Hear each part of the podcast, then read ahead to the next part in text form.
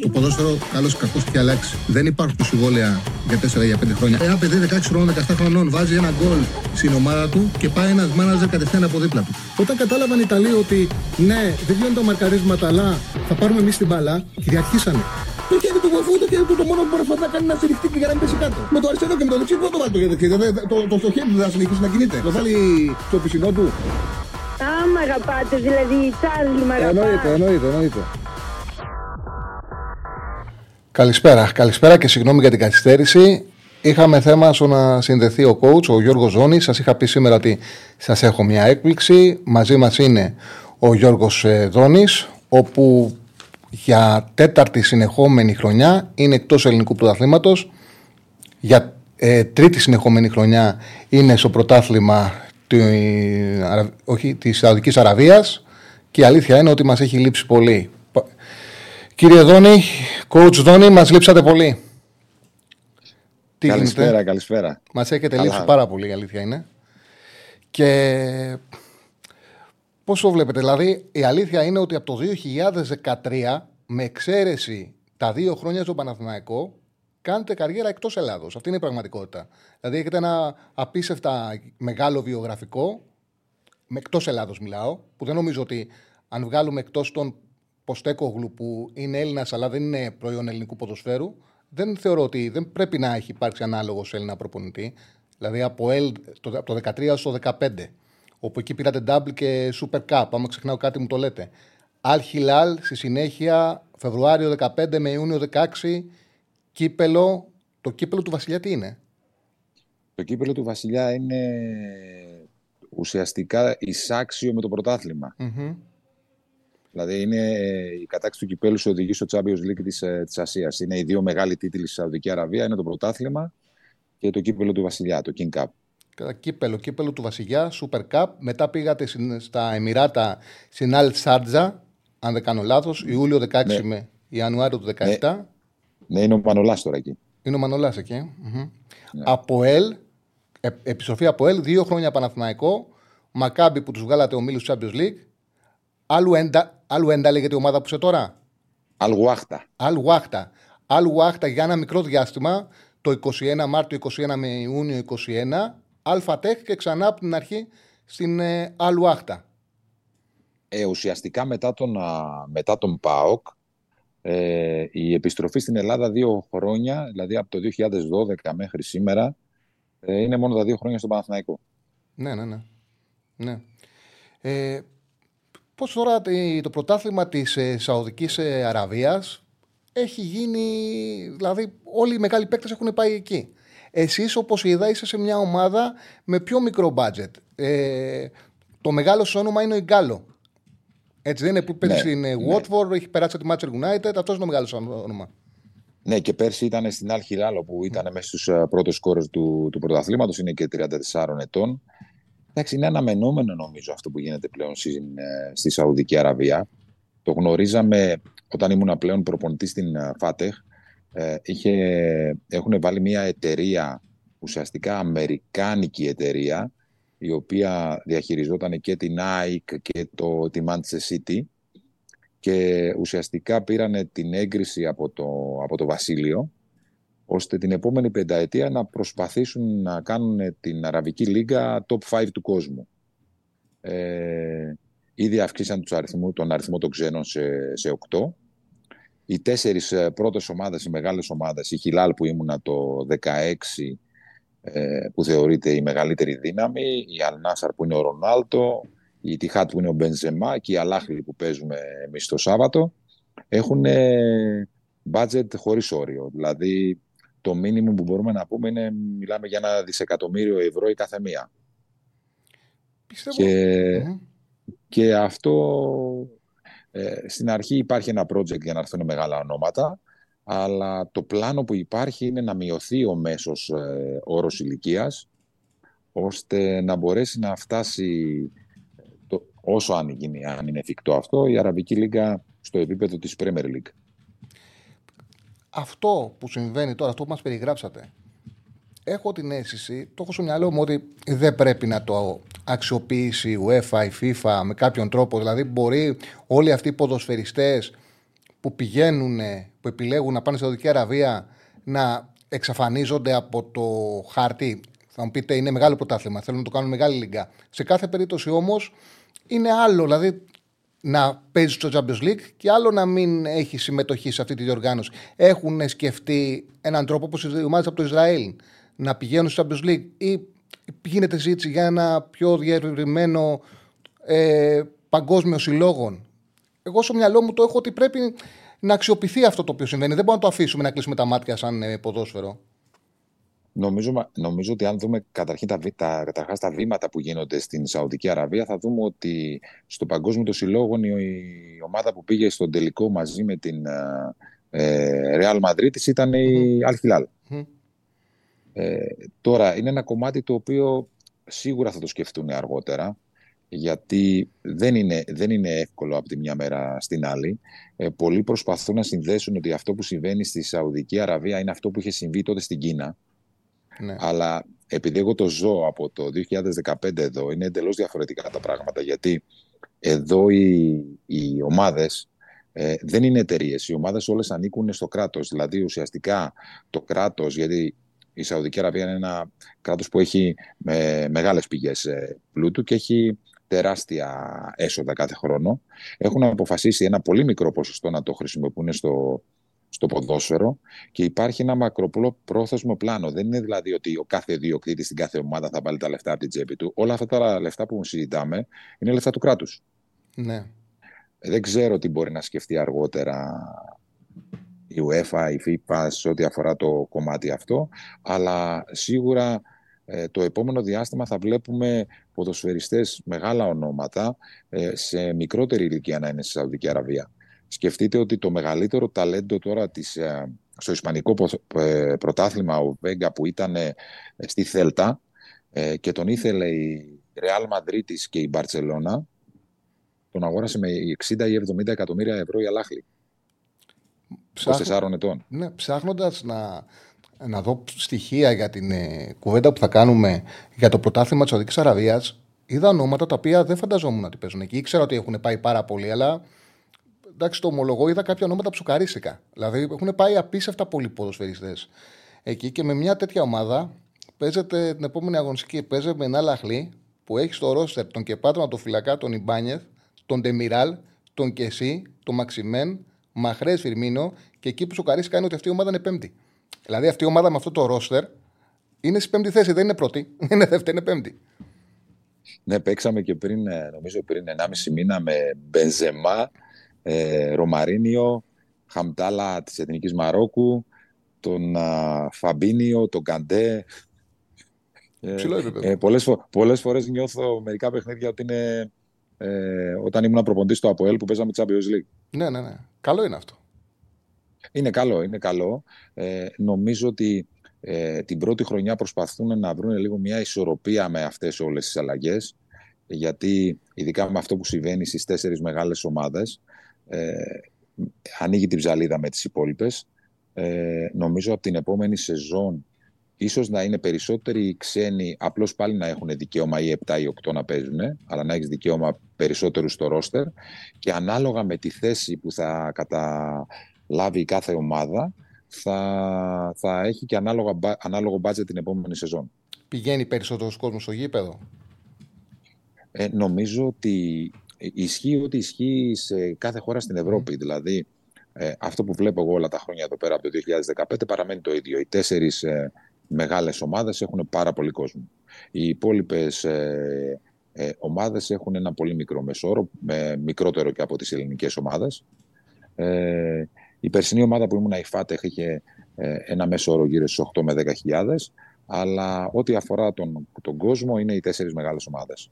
Ναι, εσύ έχετε πιο λίγο κόσμο τώρα η Αλ-Βάτχα. Πιο λίγο κόσμο ναι, εμείς, εμείς έχουμε μια μεγάλη ιδιαιτερότητα. Mm-hmm. Είμαστε η μοναδική ομάδα γιατί εμείς η, η ομάδα έχει έδρα στη Μέκα. Η Μέκα, όπως ξέρετε, είναι η ιερή πόλη των μουσουλμάνων. Σκεφτείτε τώρα εδώ που κάθομαι τώρα, ε, είναι μέχρι το σημείο που μπορεί να φτάσει κάποιος που είναι άλλης Δεν μπορεί κα, κανένας από άλλη θρησκεία να μπει στο, στη Μέκα. Ε, απέναντι ακριβώς από το προπονητικό είναι το, το τέμενος που είναι που πρέπει μία φορά τουλάχιστον στη ζωή τους όλοι οι μουσουλμάνοι του κόσμου να έρθουν να προσκυνήσουν. Ε, η έδρα μας λοιπόν είναι εδώ, αλλά ζούμε στη Τζέντα, η οποία είναι πάρα πολύ ωραία πόλη, είναι περίπου σε μία ώρα από εδώ. Και κάνουμε αυτή την απόσταση κάθε μέρα για να έρθουμε να προπονηθούμε. Ναι, καταλαβαίνω, εντάξει, okay. είναι κάπως ιδιαίτερες συνθήκες, αλλά τις έχετε συνηθίσει. Είστε και πολλά χρόνια εκεί. Ναι, εδώ όχι. Είναι εντελώς διαφορετική είναι συγκεκριμένη, ναι. είναι στην στη συγκεκριμένη ομάδα. Ε, Εμείς είμαστε μια ομάδα όπου εγώ είχα ξαναδουλέψει εδώ πριν περίπου τρία χρόνια. Ε, που ε, πέρσι δυσκολεύτηκε να μείνει στην κατηγορία. Τώρα βρισκόμαστε στη μέση. Ε, χρειαζόμαστε αρκετές αλλαγές ακόμα. Προσπαθούμε να βελτιώσουμε κάποια πράγματα ώστε και να σωθούμε άνετα και να, αν μπορέσουμε, επειδή οι ομάδες είναι 10, 18 ομάδες, να είμαστε, θα το έλεγα, στην πρώτη σελίδα, στο top 9. Πρόπερση, από ό,τι κατάλαβα, που ήρθατε 15η, πρέπει να αναλάβατε στο τέλος για να τη σώσετε, από ό,τι κατάλαβα. Όχι, όχι. Εγώ όχι. πέρσι ήμουνα. Πρόπερση, όχι ήμουνα πέρσι. Στη... Πρόπερση. Είχατε ναι, ξαναδουλέψει αυτό... για ένα διάστημα μικρό. Αυτό ήταν στην, όταν μετά, μετά τη Μακάμπη. Μετά mm-hmm. τη Μακάμπη. Ναι, μετά τη Μακάμπη. Έφυγα, ναι μετά την ε, Μακάμπη. Ήτανε, πέσαμε τότε στην περίοδο του κορονοϊού και ουσιαστικά είχαμε έρθει μόνο για πέντε παιχνίδια. Αλλά εμένα και εμένα και στο staff μας έκανε καλό γιατί εμφανιστήκαμε πάλι στη Σαουδική Αραβία. Δείξαμε ένα καλό πρόσωπο σε αυτά τα πέντε παιχνίδια και μετά υπογράψαμε στη Φάτεχ όπου ε, ήταν μια ομάδα που πάλευε να σωθεί. Πέρσι τερματίσαμε στην, ε, στην Εξάδα και κάναμε μια πολύ καλή πορεία. Απλώς ήταν, ήταν αρκετά περίπλοκο το καλοκαίρι για εμένα αυτό, γιατί είχα αποφασίσει να φύγω από τη ΦΑΤ, είχα συμφωνήσει να πάω στην Al Shabaab. Mm-hmm. Η Shabaab είχε τερματίσει τέταρτη και έγινε αλλαγή διοίκησης. Ε, σκεφτείτε ότι είχα στείλει, τα, είχαμε στείλει τα συμβόλαια, τα διαβατήρια, όλα και έκανα διακοπές χαλαρά. Και αλλάξανε διοίκηση. Πηγαίναν να πάρουν μετά ο συγκεκριμένος πρόεδρος κάποια μεγάλα ονόματα, ή τον Μαντσίνη ή τον Καλτιέ από την Paris Saint-Germain. Και τελικά είχα δύο επιλογές, γιατί είχα απορρίψει κάποιες ομάδες και αποφάσισα να επιστρέψω στην ομάδα που ήμουν για αυτή τη σεζόν. Εντάξει, μια χαρά τους πάτε. 4-4 ρεκόρ, 8η θέση, με μπάτζετ ε, μικρό. Ε, πάνω σε αυτό που μου είπατε, έχετε κρατήσει ένας προπονητής που έχετε κρατήσει ένα τεχνικό επιτελείο πάρα πολλά χρόνια. Πάρα πολλά χρόνια. Δηλαδή, δουλεύετε με τον Αγγελίνα, με τον Μένταν, τον Γρηγόρη του Γεωργίτσα, τον Παναγιώτη του Μαλιαρίτσι, Είδα ότι προσθέθηκε και ο Γιώργος Χαραλάμπου, έχει πάρει ε, ρόλο διοικητικό. Τι ρόλο έχει πάρει; Ο Γεωργιάδης. Ο, Γιώργο, ε, ο, ο, ο, Γεωργιάδης, ο Γιώργος ο Γεωργιάδης του Σάβα είναι. Ο Α, οποίος, του Σάβα ε, είναι. Ε, λάθος, ναι, είδα ναι, ναι, στο Μάρκ. Ναι, ναι, ναι. Ο οποίος ήρθε όταν ήμουν προπονητής στη Χιλάλ. Ε, ουσιαστικά είναι ο αναλυτής μας mm-hmm. ε, στο, στο κομμάτι δηλαδή ε, της ανάλυσης των αντιπάλων ή ο, μαζί με τον Μένταν λειτουργούν το εξής ότι έχουμε το σύστημα αυτό κάτω στον πάγκο που κόβουν τις φάσεις ή αναλογαστημένας ή τακτικές και έρχονται στον, στον assistant coach. Έχουν προσθεθεί και άλλοι Έλληνες. Έχει προσθεθεί ο Γιάννης ο Σταυρινός σαν δεύτερος ε, προποντής φυσικής κατάστασης που ήταν πέρυσι στον Παναθηναϊκό και τον είχα στον Παναθηναϊκό. Και έχουμε στο, στο staff τον εργοφυσιολόγο, τον Γιώγα, που έχει κάνει μεγάλη καριέρα σε πολλές ομάδες και στην Ελλάδα και, τον, και, και αθλητικό ψυχολόγο επίσης τον, ε, τον Κώστα τον ε, Κασταμονίτη που ήταν στον Παναθηναϊκό και στον Ολυμπιακό. Ε, σκεφτείτε λοιπόν το staff όλοι μαζί είμαστε νέα. Έχετε ένα επιτελείο έτοιμο για πάρα πολλά χρόνια που δουλεύετε μαζί, εξελιγμένο. Θα, δεν, είναι δύσκολο για τον Έλληνα προπονητή να πάρει, είναι σίγουρα δύσκολο, αλλά Φαντάζομαι εσείς με το βιογραφικό που έχετε, έχετε περάσει από την Αγγλία σαν ποδοσφαιριστής. Μου έχει κάνει εντύπωση που δεν έχετε δουλέψει σε μια αγγλική ομάδα, έστω να ξεκινήσετε από τη Championship, που για μένα είναι πάρα πολύ ελκυστικό να ε, κάνει μια τέτοια δουλειά ένας ε, προπονητής. Είναι σαν όνειρο στο δικό μου το μυαλό. Ε, για μένα ήταν το μεγάλο όνειρο αυτό, mm-hmm. όπως το λέτε ακριβώς. Ήταν όμως πάρα πολύ ε, δύσκολο Δηλαδή, τώρα με γυρνάτε πολλά χρόνια πίσω, όταν είχα φύγει από τη Λάρισα μετά από μία τετραετία και πήγα στην ΑΕΚ που ήταν πολύ δύσκολες συνθήκες και ε, έμεινα πάρα πολύ μικρό διάστημα. Ο στόχος μου ήταν τότε να μπορέσω σε μια καλή, μεγάλη ελληνική ομάδα να υπάρξει μια καλή παρουσία με, με το επόμενο βήμα να είναι η championship. Ε, ήμουν πάντα προσγειωμένος και ναι, ναι. σκεφτόμουν τα βήματά μου. Ε, ε, δυστυχώς όμως ε, ε, είναι πολύ δύσκολη η πόρτα στην Ευρώπη για τον Έλληνα προπονητή ποδοσφαίρου. Δεν, δεν μπόρεσα να ανοίξω κάποια πόρτα, δυσκολεύτηκα πάρα πολύ και σας το λέω ειλικρινά, δεν με διέφερα ποτέ το οικονομικό κομμάτι. Δηλαδή, θα, θα, θα πήγαινα στην Championship και Ε, ίσα ίσα για να βγάζω τα έξοδά μου τότε. Ναι, ναι, ναι. ναι. Ε, απλώς δεν, ε, οι, οι προτάσεις οι οποίες υπήρξαν ήταν είτε από ε, Πολωνία είτε από Ισραήλ που, που πήγα. Και αυτό με τους ε, συνεργάτες βοήθησε πάρα πολύ η αποδοχή στη Σαουδική Αραβία. Γιατί ε, εδώ η, εκτίμηση προς το πρόσωπό μου και προς τη δουλειά γενικώς του, του προπονητικού staff ε, είναι από όλες τις ομάδες. Και όταν κάποιος θα έρθει να συζητήσει μαζί μου για για μια συνεργασία για τα επόμενα χρόνια, ε, θεωρείται αυτονόητο ότι ο Δόνης θα έχει μαζί τους συνεργάτες του. Στην Ευρώπη δεν είναι το ίδιο. Ακόμα και στι ελληνικές ομάδες δεν μπορείς να έχεις μεγάλο staff. Είναι πάρα πολύ δύσκολο να το αποδεχτούν. Ναι. Μια και μιλάμε για δουλειές. Πάμε λίγο στην Εθνική Ελλάδος. Επειδή ήταν το πρώτο μήνυμα που ήρθε. Το πρώτο μήνυμα που ήρθε με το που ανοίξαμε το chat ήταν Γιώργος Ζώνη πρέπει να είναι ο επόμενος προπονητής Εθνικής Ελλάδος έχουμε ξαναμιλήσει και μου έχετε πει ότι θα το θέλατε. Θα, θα ήθελες coach να πάρεις αυτή τη δουλειά κάποια στιγμή στην καριέρα σου. Πιστεύεις ότι ναι. ανεξάρτητα από σένα, ναι, ε, ήρθε η ώρα να ξαναεμπιστευτεί η Ομοσπονδία Έλληνα προπονητή; Νομίζω, νομίζω είναι, είναι, είναι λάθος όταν υπάρχει ένας προπονητής ο οποίος, ο κ. Πογέτο, ο οποίος κάνει πολύ καλή δουλειά στην εθνική ομάδα ε, να είτε ένας άλλος Έλληνας προπονητής, όπως είμαι εγώ, είτε ένας άλλος προπονητής, να λέμε ότι αν θα ήθελα. Μιλάω συνολικά, δεν λέω τώρα, γιατί τώρα ναι. είμαστε σε μέση μιας ε, διαδικασίας. Μιλάω συνολικά. Αν, ε, αν πιστεύεις, ότι, αν πιστεύεις coach, εγώ... ότι, πρέπει, ότι θες εσύ ο ίδιος να πάρεις κάποια στιγμή την Ελλάδο. Όταν ήμουνα, ε, όταν ήμουνα πιο μικρός, ε, και δεν θα αποφύγω την ερώτηση, γιατί ξέρετε δεν αποφύγω τις ερωτήσεις. Όταν ήμουν πιο μικρός και ε, ξεκινούσα να, στη Θεσσαλονίκη να, και έπαιζα αεραστεχνικά, ε, ο, το όνειρό μου ήταν να παίξω στον Μπάουκ. Ναι. Γιατί από μικρός με τον παπά πηγαίναμε στην, ε, στην Τούμπα. Ε, τελικά βρέθηκα στον Παναθηναϊκό. Ε, μετά από χρόνια το όνειρό μου ήταν να, να γίνω προπονητής στον, ε, στον Παναθηναϊκό. Ε, σαν επαγγελματίας προπονητής πέρασα από τον Μπάουκ, πέρασα από την ΑΕΚ. Το, το ένα από τα δύο όνειρα ε, ε, πραγματοποιήθηκε. Ε, δεν, δεν κατάφερα να παίξω στον, στον ΠΑΟΚ, αλλά έγινα προπονητής στο Παναθηναϊκό που ήταν η ομάδα που μεγάλωσα ποδοσφαιρικά. Ε, νομίζω το, το επόμενο φυσικά κάποια στιγμή θα ήθελα ε, ε να, ε, να είμαι προπονητής στην εθνική ομάδα. Ε, όχι, αλλά πώς να το πω, είναι κάτι το οποίο με γεμίζει με πάρα πολύ μεγάλη ευθύνη όταν το, το σκέφτομαι ε, γιατί ε, πάντα είχα στο μυαλό μου ότι ε, μ' αρέσει να βλέπω τις εθνικές ομάδες να, να αντιπροσωπεύονται από προπονητή της ίδιας εθνικότητας γιατί είναι άλλο ο σύλλογος, άλλο η εθνική ομάδα. Ε, αυτό όσες φορές το έχω σκεφτεί, η αλήθεια είναι, μου δημιουργεί πολύ μεγάλη ευθύνη και ένα πολύ μεγάλο βάρος αν συμβεί κάποια στιγμή. Ε, και προς το παρόν και δεν νιώθω έτοιμος ε, το ένα κομμάτι και δεύτερον είναι κάτι το οποίο όχι σαν εθνική ομάδα, σαν τρόπος δουλειάς δεν μου αρέσει ιδιαίτερα γιατί ναι. προτιμώ την καθημερινότητα. Ναι, ναι, ναι. Δηλαδή θέλω, θέλω την καθημερινή τριβή. Ακόμα αισθάνομαι ε, αρκετά νέος και δυνατός. Ε, δεν μπορεί να βελτιώσει και πράγματα στην εθνική. Δεν μπορεί να. Δηλαδή, βλέπεις. Έχεις μια έλλειψη στο κέντρο, δεν μπορεί να κάνεις μεταγραφή. Είναι, ναι. Πρέπει να δέσεις ε, μια σκέψη σου, να κολλήσεις ένα παίκτη με έναν άλλο, δεν μπορεί να του δοκιμάσεις. Έχει αυτό το πρόβλημα η εθνική. Ε, έχεις απόλυτο δίκιο και μετά είναι και το άλλο το κομμάτι, δεν έχεις χρόνο. Δηλαδή, ουσιαστικά είσαι ένας εκλέκτορας ε, που πρέπει να σκεφτείς πώς θα συνδυάσεις πράγματα ε, και, παίζουν, και πρέπει να τύχεις και σε μια κατάλληλη περίοδο που να είσαι τυχερός ώστε να υπάρχουν αρκετές και καλές επιλογές.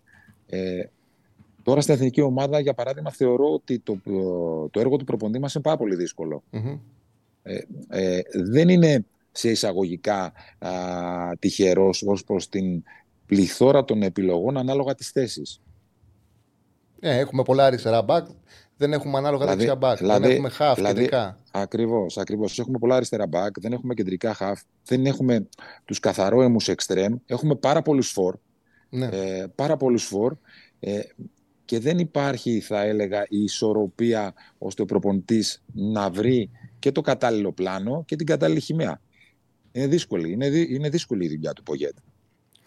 Ε, ε Μπόρεσες να δεις το παιχνίδι με τους Ολλανδούς, γιατί μου είχες πει ότι είχες αγώνα. Ναι, είδα, είδα το δεύτερο ημίχρονο. Πρόλαβα και είδα το δεύτερο ημίχρονο. Παλέψαμε, ε... δώσαμε μάχη. Ποιοτικά υστερούμε σίγουρα. Νο... Αλλά παλέψαμε. Νομίζω, νομίζω το δεύτερο ημίχρονο ήμασταν ανταγωνιστικοί. Δεν ξέρω πώς ήταν η εικόνα του πρώτου ημίχρονου. Ε, νομίζω αλλάξαμε και το σχηματισμό από ό,τι ναι, μου ναι. είπαν στο δεύτερο ημίχρονο. Ξεκινήσαμε με 3-5-2 και το αλλάξαμε με την είσοδο του ε, Σιώπη αντί του Κουλεράκη. Ναι, νομίζω ρίσκαρε πάρα πολύ ο προπονητής μας. Νομίζω ότι ε, κρίθηκε καθαρά στη λεπτομέρεια στο δεύτερο μήχρονο. Η εικόνα, επειδή ξέρω ότι είσαι ένας προπονητής που θέλει δημιουργία. Δεν έχω δει ποτέ ομάδα σου να βάζει ταυτόχρονα τρεις striker. Δεν είναι κόσισε στο παιχνίδι, γιατί πήραμε και αυτοεπίθεση κάποια στιγμή. Πήγε με την ενέργεια, το καταλαβαίνω. Αλλά πώς σου φάνηκε το ότι μπήκε μαζί και Γιακουμάκης, μπήκε μαζί και ο Ιωαννίδη, έμεινε ο Ιωαννίδης, σωστά έμεινε, ήταν πολύ καλός και ο Παυλίδης και πήγαμε τρεις striker και το δοκίμασε για παράδειγμα μια λύση το Κωνσταντέγια να μπει ένας πιο δημιουργός.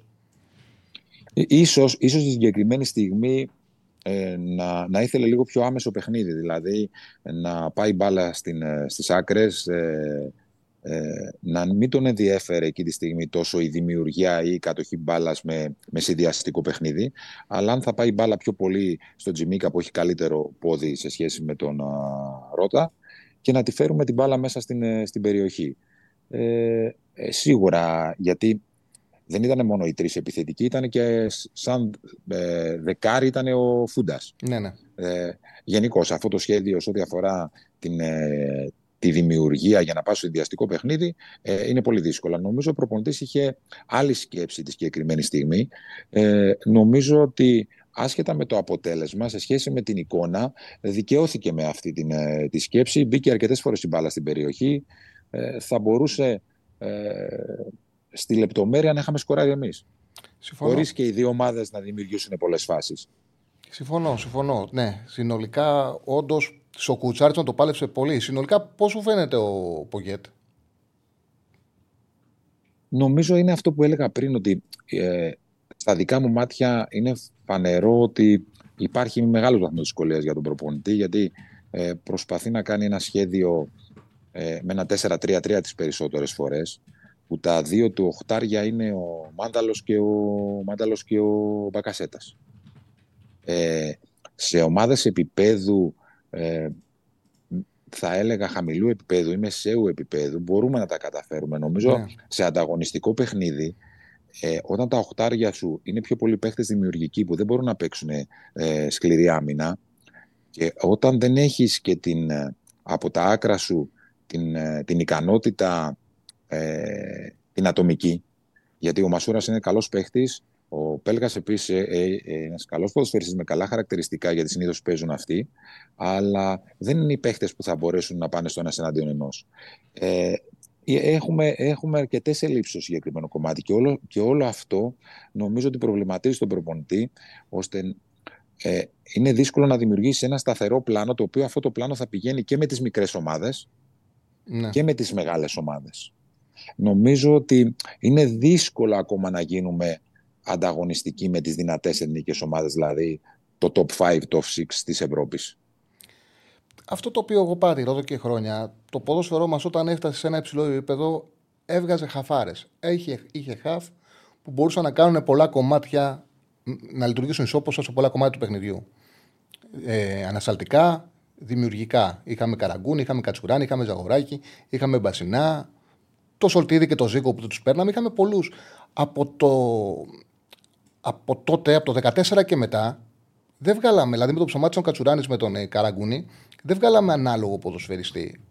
Δεν υπάρχει και σαν κλάση, αλλά και να μπορούν να κάνουν πολλά πράγματα μαζί στο παιχνίδι. Πού οφείλεται αυτό, έχετε κάποια εξήγηση σαν προπονητής, είναι και συγκυριακό. Εντάξει, ε, νομίζω ότι είναι, και, είναι δύο πράγματα. Σίγουρα παίζει, είναι συγκυριακό και από την άλλη είναι ότι αν θα δούμε επίσης και στις μεγάλες ε, ομάδες μας ε, που κάνουν πρωταθλητισμό, δύσκολα θα βρεις Έλληνα Ε, και νομίζω ότι τα τελευταία χρόνια η κατάσταση γίνεται πιο δύσκολη. Και όσο θα δυσκολεύει η κατάσταση και όσο δεν μπαίνουμε ε, και στη διαδικασία, ε, εγώ δεν λέω ότι όλοι οι Έλληνες ποδοσφαιριστές είναι καλοί ποδοσφαιριστές, αλλά ε, ο Ολυμπιακός, ο Παναθηναϊκός, ο ΠΑΟΚ, η ΑΕΚ, ο Άρης, έχουν τη δυνατότητα, θα βγάλω τον Άρη έξω που έχει ένα άλλο μοντέλο εδώ και χρόνια, ε, έχουν τη δυνατότητα να αναπτύξουν ε, Έλληνες ποδοσφαιριστές και κάποια στιγμή κάποιοι από αυτούς που να έχουν τις ικανότητες να μπουν στην, ε, ε στην εντεκάδα. Ο Παναθηναϊκός είχε τον Αλεξανδρόπουλο κάποια στιγμή, ο οποίος ε, είχε μεν διαφορετικά χαρακτηριστικά, ε, πάρα πολλές δυνάμεις, ε, ένα παιδί με πάρα πολύ τρεξίματα, με, ε, πολύ παθιασμένο, ήθελε μεγάλη βελτίωση στο κομμάτι το, το δημιουργικό. Ε, νομίζω ότι το μεγαλύτερο πρόβλημα ξεκινάει ότι δεν βλέπουμε και σε αυτή τη θέση Έλληνες ποδοσφαιριστές σε μεγάλες ομάδες και νομίζω ότι αυτό θα δυσκολεύεται, θα γίνεται και χειρότερο στην πορεία. Ναι, και επειδή ξεκάθαρο το πρόβλημα και η δυσκολία ποια είναι; Ότι όπως είπατε έχει το κουρμπέλι, τον μάνταλο, ε, το σιώπη, τον μπακασότη, το σιώπη και υπάρχουν παιδιά τα οποία για μένα έχουν μεγαλύτερη ενέργεια να δώσουν όπως ο Γαλανόπουλος και ο Αλεξανδρόπουλος, αλλά δεν παίζουν και επειδή ο Γαλανόπουλος είχε τραυματισμούς, ο Αλεξανδρόπουλος δεν είχε βρει το χώρο του, δεν έχει καταφέρει κιόλας να ε, βελτιώσει τις αδυναμίες του και δεν μπορεί να απαιτήσει ένα προπονητή, βάλε κάποιον ο οποίος δεν έχει ομοσπονδιακό προπονητή, ο οποίος δεν είναι βασικός καν στην ομάδα του. Είναι πρόβλημα αυτό. Ε, νομίζω ότι πιο πολύ θα πρέπει να μείνουμε λίγο στις αρχές μας, να δούμε ότι σε ποιες θέσεις έχουμε πάρα πολύ καλούς παίχτες. Δηλαδή, η, η Εθνική Ελλάδος, το ελληνικό ποδόσφαιρο αυτή τη στιγμή έχει ένα, για μένα ο Μπακασέτα είναι δεκάρι ε, και, και όχι οχτάρι ε, άσχετα αν μπορεί να παίξει και εκεί πέρα. Ε, έχει τον Μπακασέτα, είχε το Φουρτούνι που μπορούσε να βοηθήσει σαν δεύτερη λύση πίσω από τον Μπακασέτα και έχει και τώρα και τον Κωνσταντέλια. Άρα έχουμε, και έχουμε πολύ δυνατούς ε, φόρ με διαφορετικά χαρακτηριστικά. Άλλα χαρακτηριστικά έχει ο Κιακουμάκη, άλλα έχει ο Ιωαννίδης, άλλα έχει ο Παυλίδης, άλλα έχει ο Δουβίκας. Έχουμε ε, πολλούς παίχτες. Άρα λοιπόν, αν πάρουμε μία βάση ότι έχουμε στη θέση 10 και στη θέση 4 καλούς ποδοσφαιριστές, ε, πρέπει να δούμε. Ε, άρα, ίσως να μας ταιριάζει κάποια στιγμή το 4-2-3-1. Ε, και πάνω σε αυτό να αρχίσουμε σιγά σιγά να χτίζουμε το πλάνο και ανάλογα ποιοι παίχτες μετά θα εξελιχθούν, γιατί είναι αυτό που έλεγα πριν. Και θέμα στον άξονα και θέμα στα εξτρέμ. Ε, αν δούμε στις βασικές μας επιλογές του στόπερ, και εκεί δεν υπάρχουν πολλές επιλογές όπως υπήρχαν στο παρελθόν, έχουμε πάρα πολλές επιλογές στη θέση του αριστερού μπακ, ναι. όχι του δεξιού μπακ. Έχουμε καλές επιλογές στη θέση τερματοφύλακα. Αυτή τη στιγμή το σχέδιο και η χημεία πάντα είναι ένα ερωτηματικό στην εθνική ομάδα και γι' αυτό θα έλεγα ότι ε, ε, για μένα που ε, προπονητικά νομίζω ότι ο κύριος Πεγιώτη έχει, έχει παράγει έργο ε, φαίνεται μέσα στο γήπεδο αυτό και θα έβαζα σε, με πολύ μεγάλο βαθμό της σχολεία. Συμφωνώ και πάντα στους προπονητές μετράει μεγάλη εικόνα. Δηλαδή, μπορεί να κάνεις κριτική σε κάποιο συγκεκριμένο θέμα.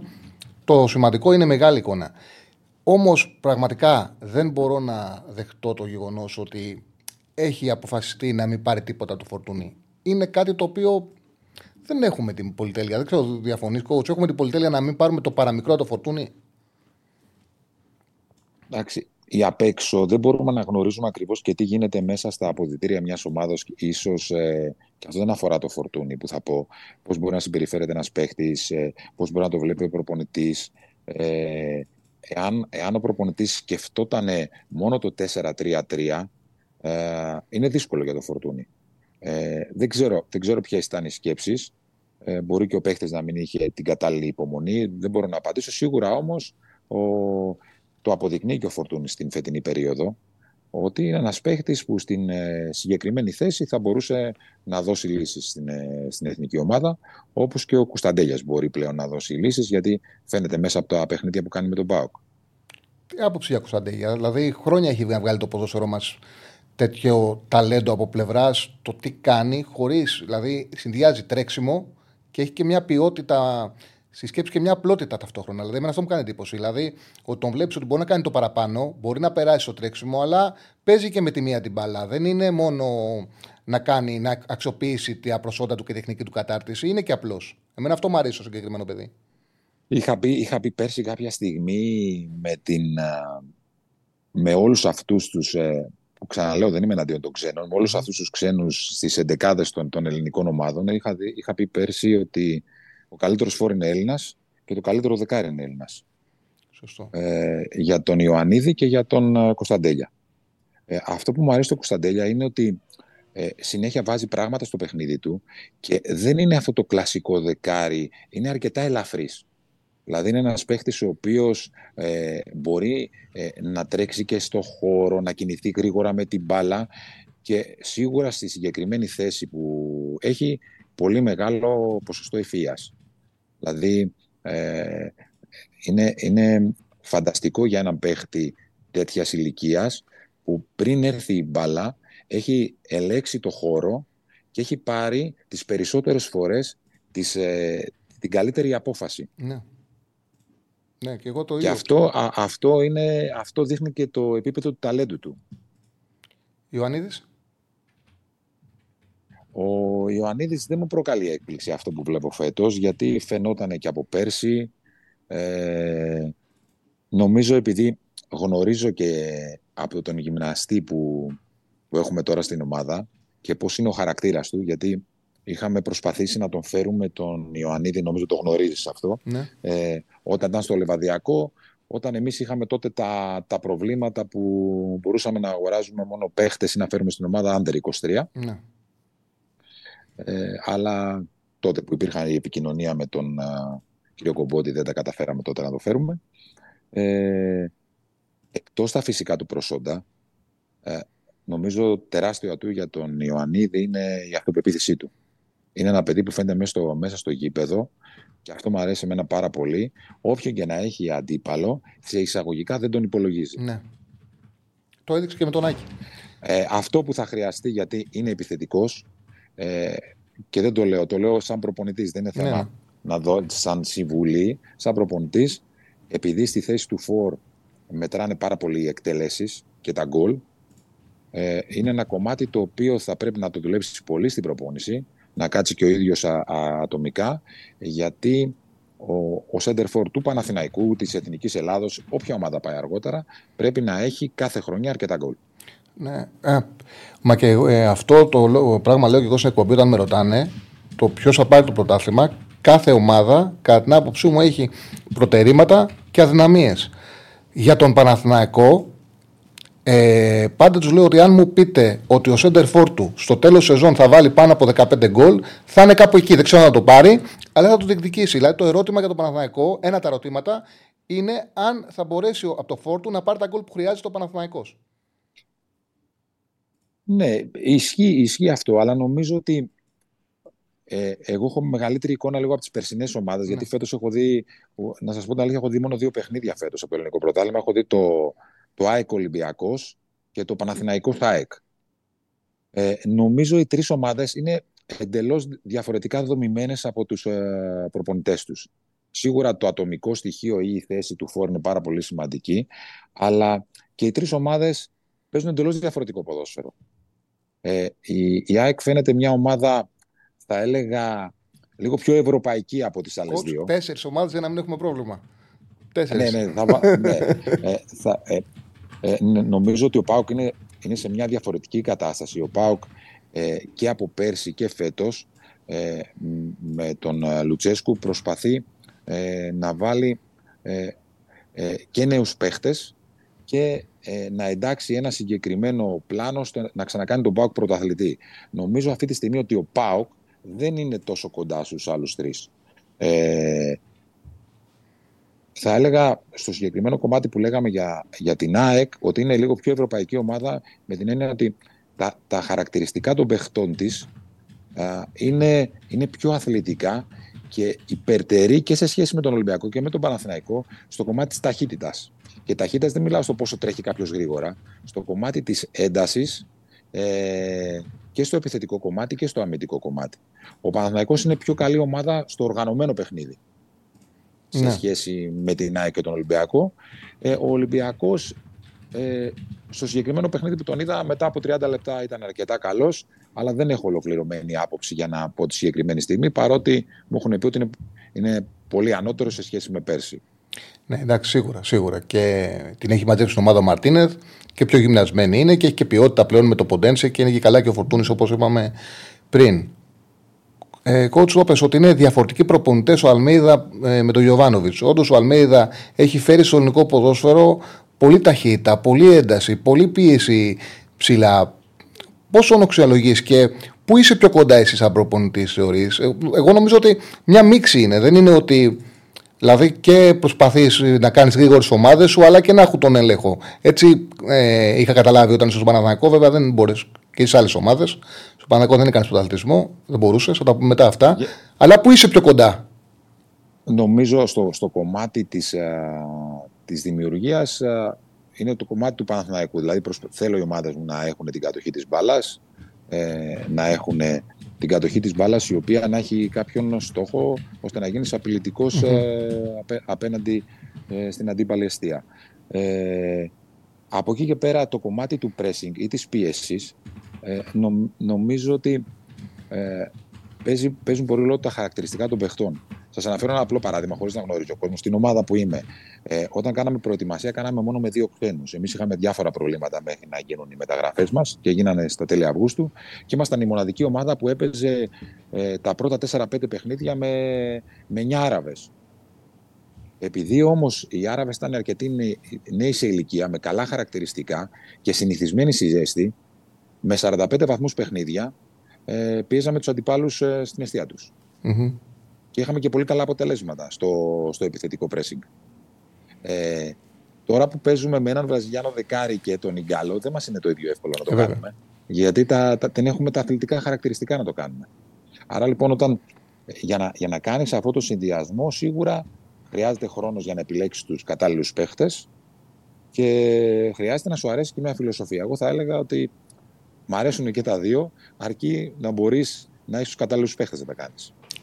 Βέβαια παίζει ρόλο και η προσέγγιση. Δηλαδή, ο Λιβάη δεν ήταν σεντερφόρ, τον έκανε για να υπηρετήσει το παιχνίδι του Αλμίδα. Ο Αραούχο τον έφερε πίσω του για pressing. Δηλαδή, το έφτιαξε και ο προπονητής κάπως, αλλάζοντας τακτική, αλλάζοντας φιλοσοφία, φέρνοντας παίκτες. Εγώ, για παράδειγμα, τον Λιβάη το φανταζόμουν πιο κοντά στην περιοχή για να έχει νούμερα. Δεν μπορούσα να το φανταστώ σεντερφόρ. τον... Ε... Στα κείμενά μου δεν είχα γράψει πότε πρέπει να παίξει σεντερφόρ ο Λιβάη. Έλεγα ότι πρέπει να βγει από τη γραμμή να μπει πιο κοντά.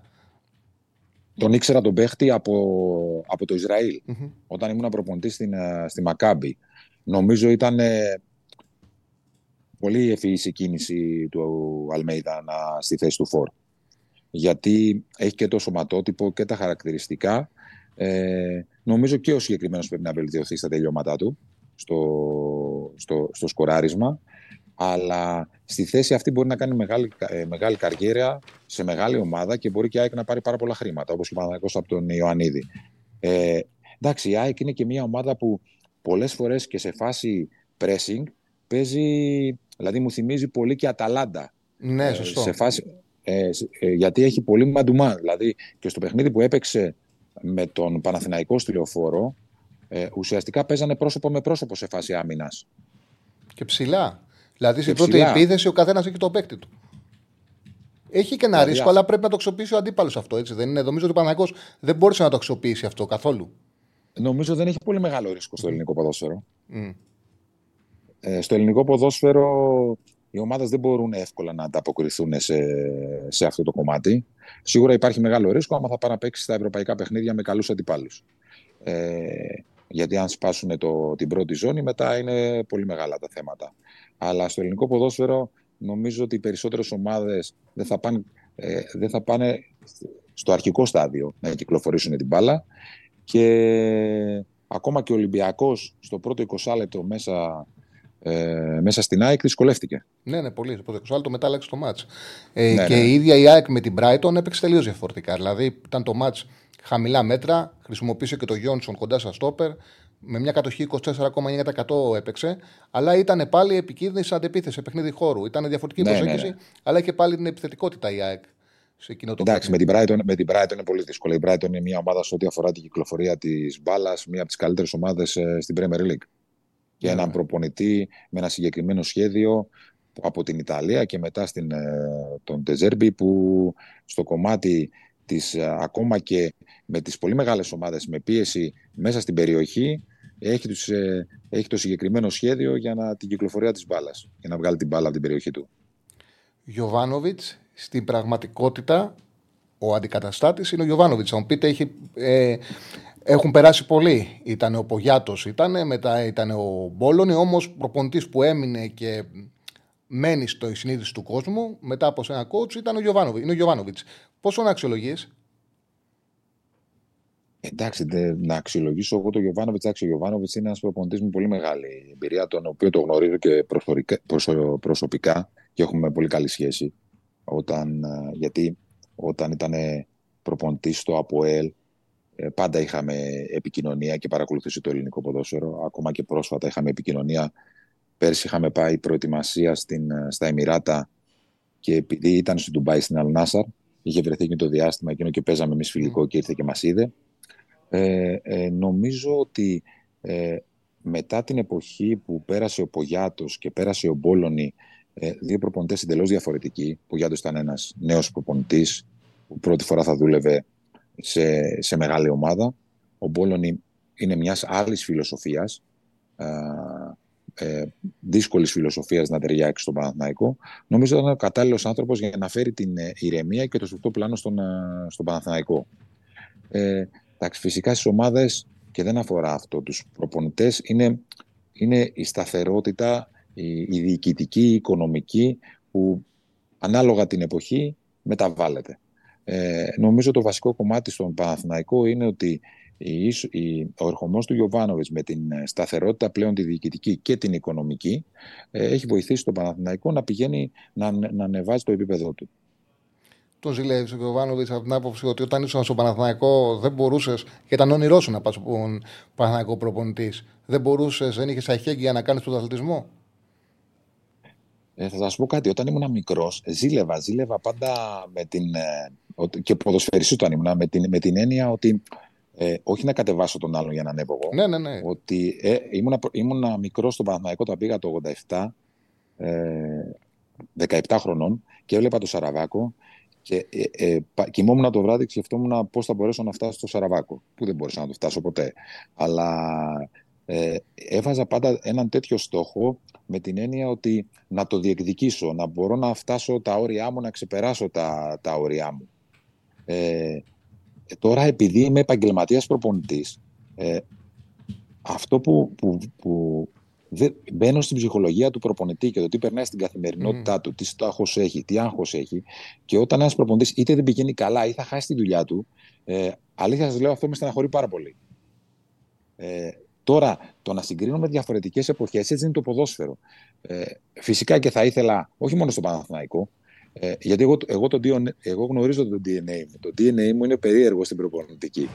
Ε, δηλαδή, όλες οι ομάδες που έχω δουλέψει, όταν έχω πάει, ήταν στα χειρότερά τους. Ναι. Ε, ε, σκεφτείτε από, ακόμα και από την τέταρτη κατηγορία που πήγα στον Ηλυσιακό, που δεν ήταν μεγάλες ομάδες, πήγα, πήγα, στην, ε, ε, πήγα στη Λάρισα. Όταν, όταν πήγα στην πρώτη μεγάλη ομάδα που πήγα στην ΑΕΚ, οι συνθήκες ήταν πάρα πολύ κακές. Παρετήθηκε ο Νικολαίδης και φύγαν όλοι οι ποδοσφαιριστές.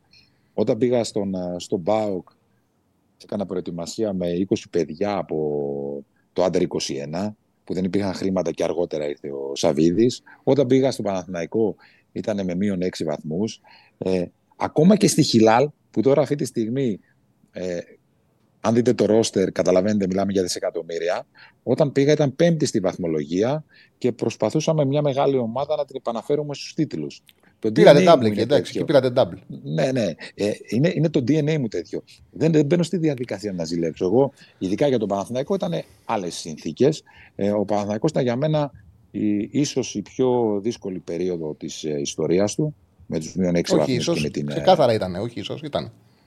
Ναι, και το έβλεπα πέρα από την αγάπη μου, το έβλεπα και σε εισαγωγικά σαν ότι είναι το, το, το, το, κατάλληλο timing εγώ για να πάω. Ναι. Ε, φυσικά και θα ήθελα να δουλέψω στο Παναθηναϊκό με καλύτερες συνθήκες, με περισσότερα χρήματα, γιατί νομίζω ότι όταν οι συνθήκες είναι πιο ομαλές, μπορείς να δείξεις και το πραγματικό μέγεθος της δουλειάς σου. Όταν οι συνθήκες καθορίζονται από άλλα πράγματα, είτε γιατί ε, η ποιότητα δεν αντιπροσωπεύει την ομάδα, είτε γιατί οι οικονομικές συνθήκες είναι πολύ δύσκολες, ε, όλο, όλο, όλη η χημεία, όλο το πλάνο που προσπαθείς να φτιάξεις, ουσιαστικά είναι ε, για να γλιτώσεις τα χειρότερα. Εγώ αυτό που δεν κατάλαβα ποτέ ήταν όταν ξεκινήσατε και ξεκινήσατε με πάρα πολύ μικρό μπάτζετ και κράτησε μια διετία, γνωρίζατε σαν επιτελείο με το τεχνικό διευθυντή ότι μετά από. ότι αν παραμείνετε με, και τα χρέη σιγά σιγά μειωθούν, ότι μετά από ένα-δύο χρόνια θα έχετε ένα μπάτζετ ικανό να διεκδικήσετε παραπάνω στόχους. Α, ουσιαστικά αυτό που γνώριζα εγώ τότε, γιατί αυτό που δεν ξέρει ο κόσμος δεν ήταν δικιά μου η επιλογή να υπογράψω τρία χρόνια συμβόλαιο στον Παναθηναϊκό. Η δικιά μου επιλογή ήταν να υπογράψω ένα χρόνο να δούμε τις συνθήκες. Αλλά τότε επέμενε και ο Νταμπίζα και ο πρόεδρος του Παναθηναϊκού, ο κ. Αλαφούζος. Ε, ουσιαστικά το πλάνο ήταν ότι τα δύο πρώτα χρόνια θα είναι πολύ δύσκολα, με πολύ χαμηλό μπάτζετ. Και στο τρίτο χρόνο, γιατί και ο πρόεδρος τότε θα είχε κάποια έσοδα από τις δουλειές του, ώστε το μπάτζετ θα γινόταν καλύτερο στον, στην ομάδα. Ε, νομίζω ότι παρότι εγώ δεν ήμουν τον, τον τρίτο χρόνο, το μπάτζετ ήταν καλύτερο. Ναι, είχε ανέβει, είχε ανέβει. Είχε ανέβει και μετά σιγά σιγά. Απλώς νομίζω ότι το πρόβλημα, το πρόβλημα του στον Παναθηναϊκό, γιατί εντάξει, εγώ δεν είμαι άνθρωπος που μασάω τα λόγια μου, ήταν ότι όταν είχε έρθει ο τεχνικός διευθυντής, ο, ο Ρόκα, ε, ήθελε να κάνει άλλα πράγματα στον, στον Παναθηναϊκό ε, να κάνει τις δικές του επιλογές, να έχει υπό τον έλεγχο τον προπονητή του, να φέρνει όποιος παίκτη θέλει ε, εκείνος και ουσιαστικά ο προπονητής απλώς να προπονεί. Ε, με, με το δικό του τρόπο επηρέασε τον, τον ιδιοκτήτη της ομάδα και ήξερε ότι κάποια πράγματα που ήθελε να κάνει με το Δόνι δεν θα μπορούσε να τα κάνει. Ναι, και γι' αυτό το λόγο ουσιαστικά ανοίξατε την πόρτα με, ε, όταν ε, είχατε κάνει τοποθέτηση ότι εγώ δεν είμαι για να εκτελώ ε, εντολές άλλων. Δηλαδή για μένα εκείνη τη μέρα ήταν δεδομένο ότι θα αποχωρήσετε από το Παναθηναϊκό. Δεν είναι... Εντάξει, αυτό, αυτό ήταν το κερασάκι στην τουρτα γιατί πριν από αυτό είχαν γίνει πάρα πολλά ε, και πράγματα εκβιαστικά που δεν θα έπρεπε να γίνουν γιατί δεν, τιμά, δεν τιμούν.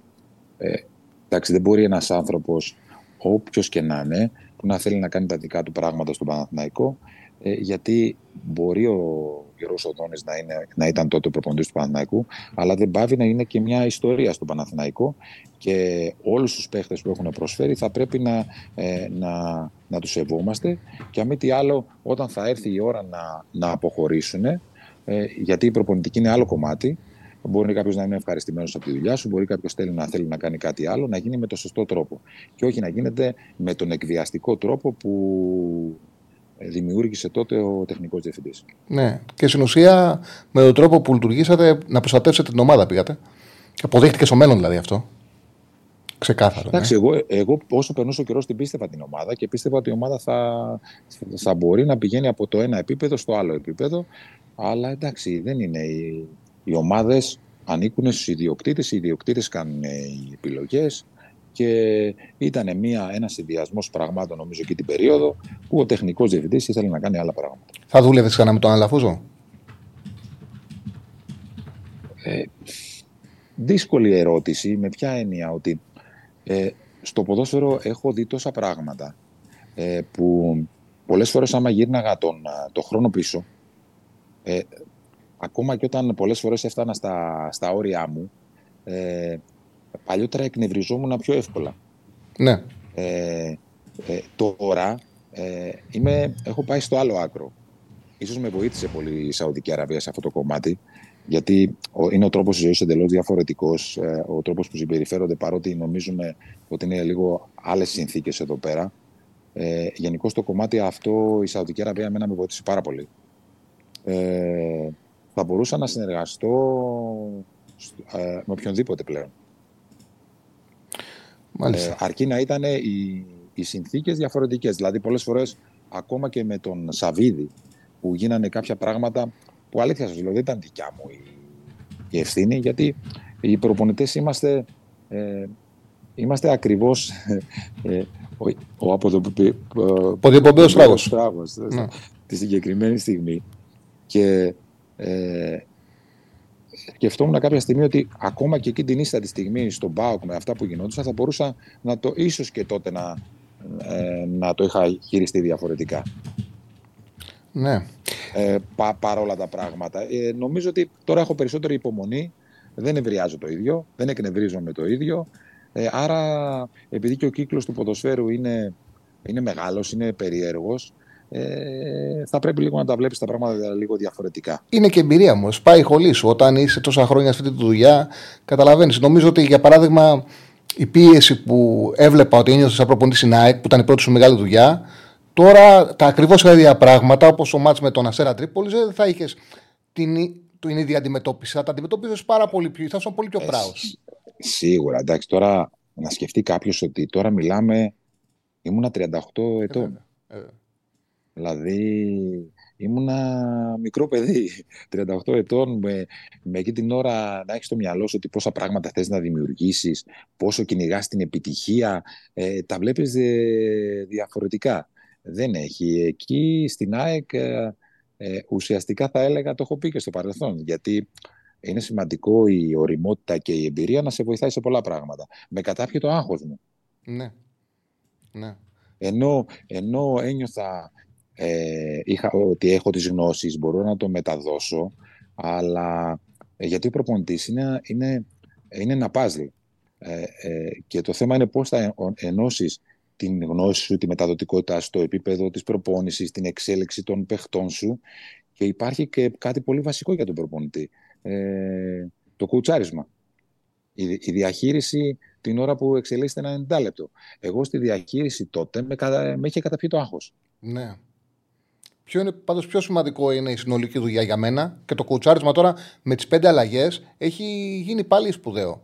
Γιατί εγώ πάντα έλεγα, πάντα πιστεύω ότι ο προπονητής πρέπει να κρίνεται από την κατάσταση που έχει την ομάδα του. Δηλαδή, μπορεί να βλέπεις έναν προπονητή που να βλέπεις μάλλον μια ομάδα και να θεωρήσει ότι αυτό είναι το ταβάνι της, γιατί την έχει καλά γυμνασμένη ο προπονητής, την έχεις σε καλή κατάσταση και τους ίδιους παίκτες με άλλον προπονητή μετά από 4-5 μήνες να μην τους αναγνωρίζεις. Γι' αυτό το λόγο πάντα στο μυαλό μου πρώτα είναι ο προπονητής, η συνολική εικόνα της ομάδας. Αλλά νομίζω με τις πέντε αλλαγές ε, έχει γίνει πάλι σημαντικό το κοουτσάρισμα. Και λέω πάλι γιατί κάποτε τον προπονητή το κρίναμε κυρίως από το κοουτσάρισμα και μετά από όλα τα υπόλοιπα, μέχρι να εκπαιδευτούμε ποδοσφαιρικά. Συμφωνώ απόλυτα. Γιατί ε, είναι πολλές φορές ε, αυτό που δεν μου αρέσει πλέον καθόλου στον εαυτό μου είναι ότι ε, θα ήθελα πάρα πολύ να παρακολουθώ ένα παιχνίδι ως φίλαθλος. Ε, δυστυχώς, κάθε φορά είτε στην τηλεόραση είτε θα πάω στο γήπεδο, δεν μπορώ να το δω ελεύθερα ένα παιχνίδι. Κοιτάω, ε, γιατί είναι, είναι η δουλειά μου και ο εγκέφαλός μου έχει προσαρμοστεί σε μια άλλη πραγματικότητα. Α, θα πω, δεν έκλεισε σωστά εδώ. Γιατί δεν έκλεισε σωστά εδώ πέρα; Έλα λίγο πιο μέσα. Ε, ναι. γιατί για να πάρεις την μπάλα δεν έκανες αυτό; Και αυτή η διαδικασία ε, ε, δεν μου αρέσει καθόλου. Ε, νομίζω ότι συμφωνώ απόλυτα στο κομμάτι ότι ε, θα πρέπει ο προπονητής να κρίνεται από την κατάσταση ε, που παρουσιάζει την ομάδα του και πώς το συγκεκριμένο υλικό, πού το πηγαίνει και με, τε, με ποιο πλάνο το πηγαίνει. Ε, γι' αυτό έχω πει και στο παρελθόν, νομίζω το είχαμε συζητήσει και μαζί, ότι είναι δύσκολο να, να κρίνεις τους προπονητές ε, παρά μόνο όταν δύο προπονητές πάρουν το ίδιο υλικό και το προπονήσει ο ένας έξι μήνες και ο άλλος έξι μήνες, για να δούμε πού το έχει πάει ο ένας ναι. και πού το έχει πάει ο άλλος. Σωστό. Ε, αλλά ε, νομίζω όμως ότι οι άνθρωποι πλέον που ασχολούμαστε στο ποδόσφαιρο, ο καθένας από τη μεριά του, είτε είναι δημοσιογράφος, είτε είναι ε, προπονητής, είτε είναι τεχνικός διευθυντής, ε, βλέποντας ε, ένα παιχνίδι, άσχετα με την απόδοση που μπορεί να έχει μια ομάδα, βλέπει κατά, κατά τι ποσοστό μια ομάδα είναι δουλεμένη σε όλα τα επίπεδα. Δηλαδή, στο χτίσιμο του παιχνιδιού της, στη μεσαία ζώνη, κοντά στην αντίπαλη περιοχή, το ανάποδο στο pressing, στη μεσαία ζώνη, στα χαμηλά μέτρα, συστημένες φάσεις επιθετικές, τις αμυντικές. Δηλαδή, είναι ένας συνδυασμός τόσων πραγμάτων που μπορεί κάποιος που πλέον ασχολείται να, να αξιολογήσει πάρα πολύ εύκολα τον προπονητή. Για μένα ξέρεις ποιο είναι πιο δύσκολο. Οι προσωπικές σχέσεις. Δηλαδή, αυτό που δεν μπορώ να καταλάβω με αυτή τη δουλειά είναι το εξής. Είναι κάποιος παίκτης ο οποίος στο γήπεδο είναι καλός αλλά σαν χαρακτήρας, γιατί τον ζεις καθημερινά. Ζεις την καθημερινότητά του, τον ζεις στο πρωινό, τον, δίνεις, τον ζεις παντού. Ε, μπορεί να επηρεάσει ο χαρακτήρας ενός ποδοσφαιριστή ανθρώπινα. 100%. Ε, Όμως δεν είναι λάθος. Όταν συμβαίνει αυτό, δεν είναι λάθος. Το να επηρεάζεσαι Εκεί... από το αν είναι καλύτερο παιδί από τον άλλον και να πηγαίνεις με αυτόν που συμποθεί. Δηλαδή είναι τέτοιες λεπτομέρειες. Όχι, όχι, όχι. Εκεί δεν πρέπει να επηρεαστεί ναι. ο προπονητής. Ε, σίγουρα όμως ότι ε, όταν ήμουν πιο μικρός είχα κάνει κάποια ταξίδια, είχα πάει στην Arsenal με τον Βεγγέρ, είχα πάει στον Αντσελότη, είχα πάει Μαντσίνη, είχα πάει στο Μουρίνιο στην Πόρτο. Αυτά τα ταξίδια τα έκανα όταν ήμουν 30, στα 35 με 40. Ε, μου έκανε πάρα πολύ μεγάλη εντύπωση και καλή εντύπωση το πώς λειτουργούσε ο Αντζελότη με, με τους λεγόμενους στάρ. Φαίνεται. Δηλαδή, νομίζω ότι αυτό το κομμάτι ε, είναι ε, το τι θα κερδίσει, είναι πάρα πολύ σημαντικό κομμάτι, το τι θα κερδίσει ο, ο προπονητής από τον ποδοσφαιριστή μετά με στον αγωνιστικό χώρο, να τον έχει λίγο ο παίχτης στο νου του ότι για αυτόν τον άνθρωπο θα, okay, 1%, 2%, 5% δεν έχει σημασία. Ε, δηλαδή, εγώ έχω τύχει πε, περιπτώσεις πάρα πολύ δύσκολους χαρακτήρες. Μιλάμε για πάρα πολύ. Μπορεί να πας να δώσεις εντολή και να μην, ο εγκέφαλος να μην μπορεί να δώσει εντολή και να μαλώνει ο παίχτης με τον εαυτό του, όχι με μένα μόνο. Δηλαδή, ε, και σε αυτές τις καταστάσεις πρέπει να ξέρεις γιατί το εύκολο τι είναι; Το εύκολο είναι να, να μαλώσεις. Ή το, το εύκολο είναι να τον πετάξεις στην κερκίδα, γιατί εσύ είσαι το αφεντικό. Ε, στο τέλος όμως μπορεί να χαθεί η ομάδα. Ναι, σίγουρα θα πρέπει να υπάρχουν τα όρια, αλλά η δικιά μου άποψη είναι σε αυτές τις περιπτώσεις ε, όσο μπορείς να εκμεταλλευτείς ένα πολύ καλό παίχτη μέχρι να έρθει η ώρα να τον αντικαταστήσεις. Ναι, σωστό. Μου άρεσε κιόλας, έβλεπα πρόσφατα, δεν ξέρω αν έχεις ζει, το ντοκιματέρ ε, του Μπέκαμ στο Netflix. Άμα δεν το έχεις ζει, να βάλετε το δεις, είναι πάρα πολύ ωραίο, είναι ε, καινούριο. Και λέει ο Φέργκισον, δείχνει την ιστορία με τον Φέργκισον, που μετά το μάτσο 3-3 με τη Ρεάλ, ζητάει από τον Κεϊρό και λέει τέλος με τον Μπέκαμ, πρέπει να φύγει. Και έδειχνε όλη την ιστορία που τον είχε πάρει από μικρό, που ήταν παιδάκι και τον είχες από δίλια της ομάδας. Ναι. Τον είχε βγάλει ο ίδιος. Δεν, δεν, δεν, το έχω δει. ναι, ναι, το δεις πάρα πολύ ωραία, πολύ ωραία δουλειά. Και λέει ο Φέργκισον ότι ο προπονητής δεν μπορεί να είναι πάντα ερωτευμένος με τον παίχτη του. Πρέπει να καταλαβαίνει πότε αυτός σταματάει και να λειτουργεί ψυχρά. Σίγουρα. Απλώς μέχρι να φτάσει σε αυτό το σημείο, ο προπονητής πρέπει να κάνει σημαντικά βήματα ε, γιατί ε, κάποιοι παίχτες ε, και σαν ποιότητα και σαν χαρακτήρες είναι διαφορετικοί. Εδώ στο ίδιο μας το σπίτι είμαστε διαφορετικοί χαρακτήρες και μπορεί στο ίδιο μας το, στα ίδια μας τα παιδιά ε, να πρέπει να έχουμε διαφορετική διαχείριση. Ε, εγώ θυμάμαι όταν ήμουν προπονητής ε, στη Λάρισα, ε, για μένα είχαμε ένα πάρα πολύ σπουδαίο παίχτη για τα δεδομένα της Λάρισας, τον Σίλβα ε, κλειτον ο οποίος δύσκολα συγκεντρωνόταν μέσα στον αγωνιστικό χώρο. Ε, Γενικώς η εξωγηπηδική του ζωή ήταν η καλύτερη ε, ξεκίνησα και έκανα meeting μαζί του μέχρι και είχα πάει και 6-7 φορές για φαγητό μαζί του. Ναι. Και μετά καταφέραμε να, και να βοηθήσει την ομάδα και να ανεβάσει το κασέ του και νομίζω πήγε μεταγραφή μετά στο Παναθηναϊκό, αν θυμάμαι καλά. Ναι, ναι, πάει στο Παναθηναϊκό. Ναι. Ισχύει ότι ήταν να τον πάρετε στην ΑΕΚ και επιλέξατε τον ε, Σκόκο. Μου το λέει συνέχεια ο Στέφανος που είναι εκδίσει εδώ δίπλα και μου το έχει στείλει καμιά 15 φορές να το ρωτήσω. Είχαμε στι επιλογές τότε ε, ήταν ο Κλέιτον και ο σκοκο ο Σκόκο ήρθε λίγες μέρες αργότερα. Νομίζω όμως ότι η, η Λάρισα τότε ε, είχε αποφασίσει να δώσει τον Κλέιτο στον Παναθηναϊκό. Και δεν μπορούσαμε, αν θυμάμαι καλά, να επέμβουμε και επιλέξαμε μετά τον Σκόκο. Δεν ήταν μεταξύ των δύο, ήταν μέσα στη λίστα και οι δύο. Όταν έκανες το... Ο Ντέμις ήταν ερωτευμένος με τον σκοκο Όταν έκανες τον αναδρομικός, πόσο μεγάλες δυσκολίες έχει είχε το βιογραφικό στο πέρασμά σου και ότι είσαι πάντα για, για τα δύσκολα, μου ήρθε στο μυαλό, δεν σε έχω ρωτήσει ποτέ, αλλά ήμουνα στο γήπεδο εκείνη τη μέρα και σκεφτόμουν πόσο δύσκολο είναι η διαχείριση όταν παίξατε τελικό κυπέλο με τον Παναθηναϊκό στον Βόλο και το πήρατε. Η ομάδα ήταν Κυριακή, αν θυμάμαι. Όχι, ήταν Σάββατο. Ήταν Σάββατο. Η ομάδα δεν είχε σωθεί. Δεν είχε σωθεί. Την επόμενη εβδομάδα παίζατε στην Καλαμαριά. Θυμάμαι καλά, ήταν στην Καλαμαριά, ήταν άλλο. Ναι, ναι, στην Καλαμαριά. Στην Καλαμαριά, στην Καλαμαριά κατηγορία. Και έβλεπα και λέγα, πόσο δύσκολο είναι για αυτή την ομάδα που δεν παίρνει τίτλου συνέχεια. Δεν παίρνει τίτλους. Από τότε δεν έχει ξαναπάρει και ναι. μακάρι να ξαναπάρει. Που πρέπει να το πανηγυρίσει, αλλά δεν υπάρχει πιο μεγάλο παιχνίδι να δώσει για την παραμονή σου. Αν πέσεις, καταστράφηκαν όλοι. Όλα. Δηλαδή, ακόμα και αυτό ήταν περίεργο που είναι μεγάλος τίτλος που είχατε πάρει στην ΑΕΛ. όχι, όχι μόνο αυτό, αλλά ήταν, ήταν πολύ περίεργη χρονιά. Γιατί αν δει κάποιος κάνει μια αναδρομή και πήγαινε τότε στα, στα παιχνίδια εκείνη τη σεζόν, ε, ήμασταν ε, νομίζω στις αρχές του δευτέρου γύρου α, στην, ή στην τέταρτη ή στην πέμπτη θέση. Είχαμε κάνει εκπληκτική πορεία. Και μετά κάνουμε οι πέντε είτε σερί. Και φτάνουμε σε ένα σημείο, επειδή όλες οι ομάδες ήταν πολύ κοντά, να, να μπαίνουμε και σε μια φάση εκεί που σκεφτόμασταν την Ευρώπη και το κύπελο, ότι δεν έχουμε σωθεί ακόμα. Και Ήδη είχε μειωθεί η ψαλίδα. Ήταν πάρα πολύ κρίσιμο το μάτς με τον Παναθηναϊκό στην έδρα μας που νομίζω σοφαρίσαμε ένα-ένα με τον Γαβριλόπουλο, αν θυμάμαι τότε. Και μετά είχαμε αμέσως το, το τελικό. Το, το, το, τελικό. Και έπρεπε να κερδίσουμε στην, στην Καλαμαριά. Ε, για, μια, ε, για μια ομάδα που σε μια χρονιά που έχει ζήσει ε, διάφορα πάνω κάτω, ήταν πολύ δύσκολη η διαχείριση, αλλά ειδικά με τους παίχτες, αλλά η Λάρισα είχε κάτι το σπουδαίο. Ε, μπορεί ο, ο κόσμος έξω από την πόλη της Λάρισας να μην το νιώθει αυτό το πράγμα, αλλά εμείς μέσα στην πόλη της Λάρισας πάντα νιώθαμε ότι η Λάρισα είναι μεγάλη ομάδα. Δηλαδή ότι είναι στο επίπεδο των, των πεντε Ε, και αυτό το εξέπεμπε όλη η πόλη. Και αυτό βοηθούσε πάρα πολύ στο, στο να δημιουργήσεις μια ομάδα σε εισαγωγικά πρωταθλητισμού. Γιατί είχε πετύχει και πράγματα παλιότερα η ομάδα και αυτό βοηθούσε ώστε ε, η πίστη και το κομμάτι της αυτοπεποίθησης ήταν σε πολύ υψηλό επίπεδο. Ναι.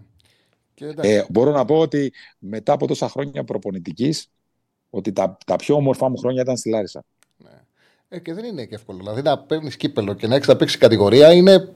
Δεν το, δεν, το, δεν, το λέω, δεν, το, δεν το λέω καθόλου από θέμα επιτυχίας. Ναι, ναι. ναι. Ε, το, το, το λέω καθόλου ε, ότι είναι πολύ δύσκολο σε μια ομάδα να έχεις ένα περιβάλλον όπου να πιστεύει τόσο πολύ στον προπονητή, να τον στηρίζει, να του δίνει όλα τα εχέγγυα και, δεν, και χωρίς οικονομικές απολαβές ιδιαίτερα πράγματα.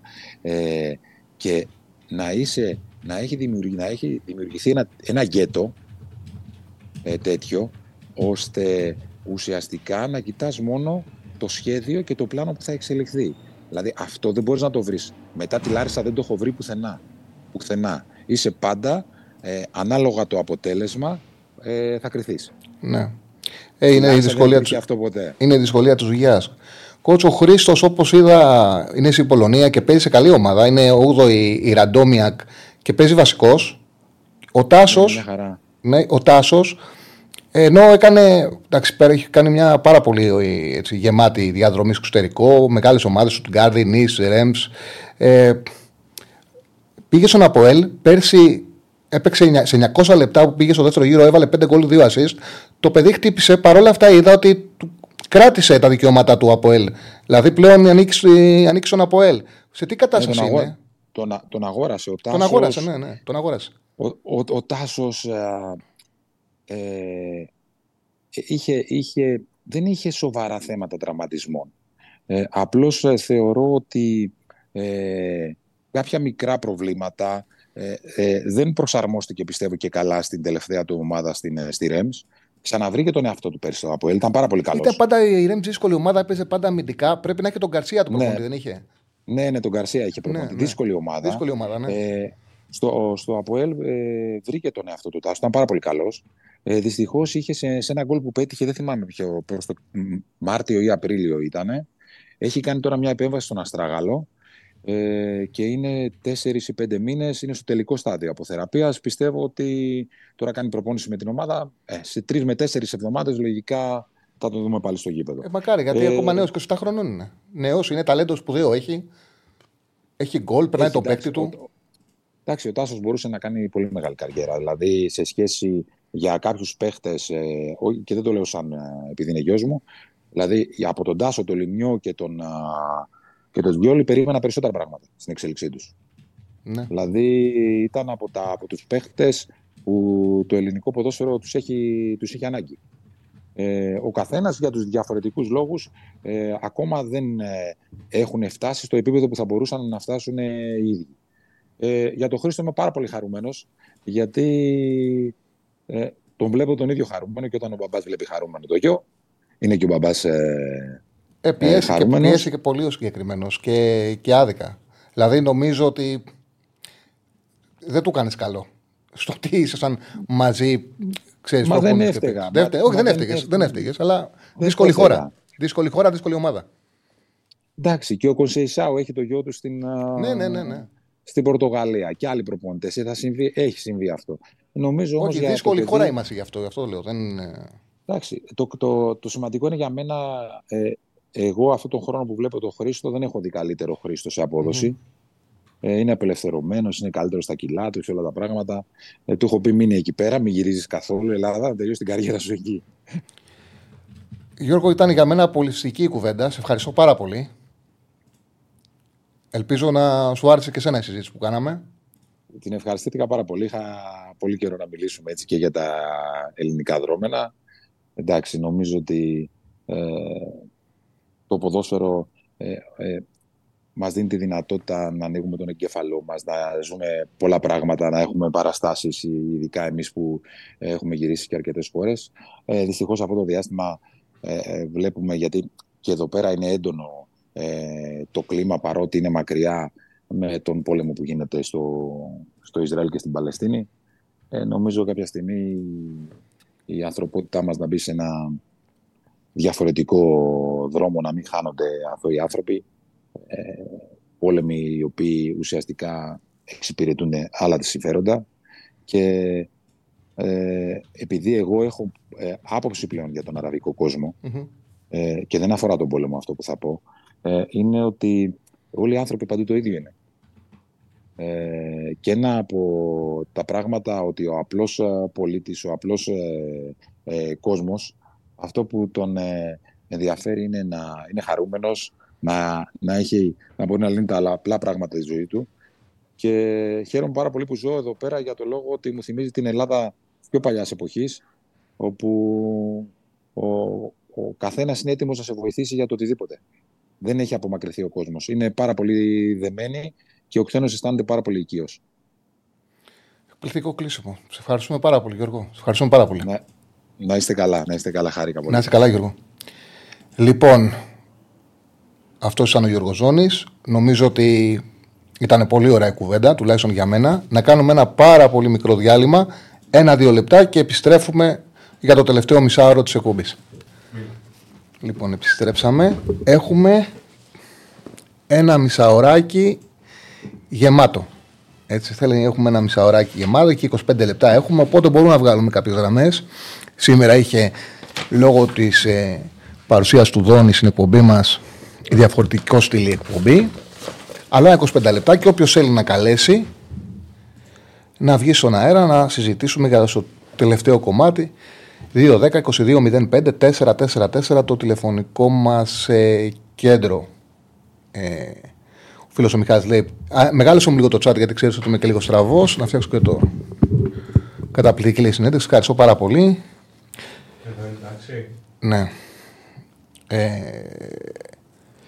ε, η ΑΕΛ είχε το πέμπτο μέσο όρο στη χώρα, το έχει ξαναδεί αυτό, έχει περάσει πολλά τα τελευταία χρόνια ο λαός της ε, ΑΕΛ αυτό το φαντάζεσαι τα πιο άσχημά σου όνειρα, ούτε το φαντάζεσαι τα πιο άσχημά σου όνειρα. Ναι, κοίταξε να δεις. Η ΑΕΛ ε, όντως την εποχή του Πιλαδάκη, την εποχή του Δόνη, με, είχε φτάσει σε ένα πάρα πολύ καλό σημείο. Εγώ είχα ε, πάει αρκετές φορές τότε στην ΑΕΛ, ξυλάρισα. Είχα δει μάτς και με το θέμα είχαμε πάει παρέα. Είχαμε δει παιχνίδια στο Αλκαζάρ τότε η Λάρισα. Θυμάμαι ένα 0-0 ήταν, εκείνη την εποχή ήταν ο Γκαλίτσιος Μήλος, έριδος πάρα πολλών ομάδων. Ε, ήμουν στο τελικό κυπέλι στο Χόλο και αυτό το οποίο είπε ο coach ότι ο, στην πόλη δεν καταλαβαίνεις ότι είσαι σε μια μικρομεσαία ομάδα, θεωρείς ότι είσαι σε μια, δουλεύεις σε μια πολύ μεγάλη ομάδα, ότι βρίσκεσαι κάπου που εδρεύει μια πολύ μεγάλη ομάδα είναι γεγονός. Αυτό που γίνεται τις μέρες του αγώνα στην πλατεία του Ταχυδρομείου είναι εντυπωσιακό. Είναι εντυπωσιακό. Όλοι είναι Λάρισα. Ε, είναι η πρώτη φορά να πω την αλήθεια, γιατί τότε, τώρα μιλάμε για εποχές 2005-2006. Εκείνη την εποχή εγώ έγραφα μόνο στο Match Money. Δηλαδή το πόσο ασχολείται ο κόσμος με το ποδόσφαιρο.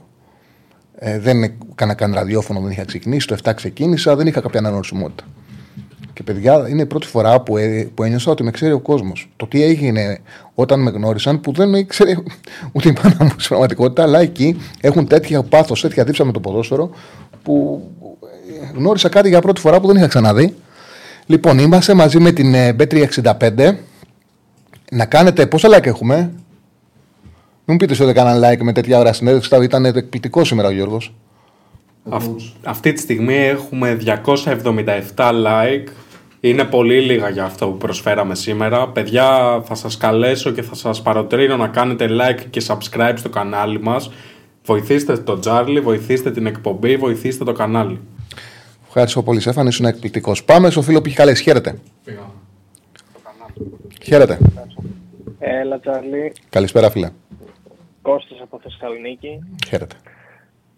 Ε, πολύ ωραία η συνέντευξη με τον coach. Είναι πάντα ωραίο το να ακούς λίγο μια εικόνα, να, να παίρνεις μια εικόνα από ανθρώπους που είναι μέσα στο ποδόσφαιρο αντί να ακούς την κάθε στραποστομιά που έχουμε να πούμε εμείς οι οπαδοί και να ακούς κάποιον άνθρωπο ο οποίος είναι μέσα στο ποδόσφαιρο, βλέπει επαγγελματικά, βλέπει τελείως διαφορετικά το ποδόσφαιρο σε σχέση με εμάς. Επειδή είναι καινούριο το εγχείρημα, νομίζω ότι αυτό το πάντερ μας, δηλαδή μια εκπομπή επικοινωνίας, μια εκπομπή καθημερινότητας, που και που να βγάζουμε προπονητές, άνθρωποι στο αθλητισμό, όπως κάναμε την προηγούμενη εβδομάδα στο μπάσκετ με τον Μέξα, όπως κάναμε τώρα με τον ε, Δόνη. Είναι ωραίο πάντρεμα, δηλαδή εμένα, εμένα μου αρέσει. Και για τον κόσμο που βγαίνει σε μια εκπομπή καθημερινή, μιλάει, λέει την άποψή του να ακούει και τον προπονητή. Δηλαδή νομίζω ότι είναι κάτι ολοκληρωμένο και θεωρώ ότι θα το εξελίσσουμε συνέχεια όσο γίνεται και περισσότερο. Μαθαίνεις ποδόσφαιρο. Μα, μα, μαθαίνεις να καταλαβαίνεις καλύτερα αυτό που βλέπεις. Είναι, είναι πολύ ωραίο. Είναι πολύ ωραίο και ήταν και απολαστικός ε, ο coach. ε, γεια σου Στέφανη Πεφτάρα, μην ξεχάσω. Γεια σου ρε μάγκα.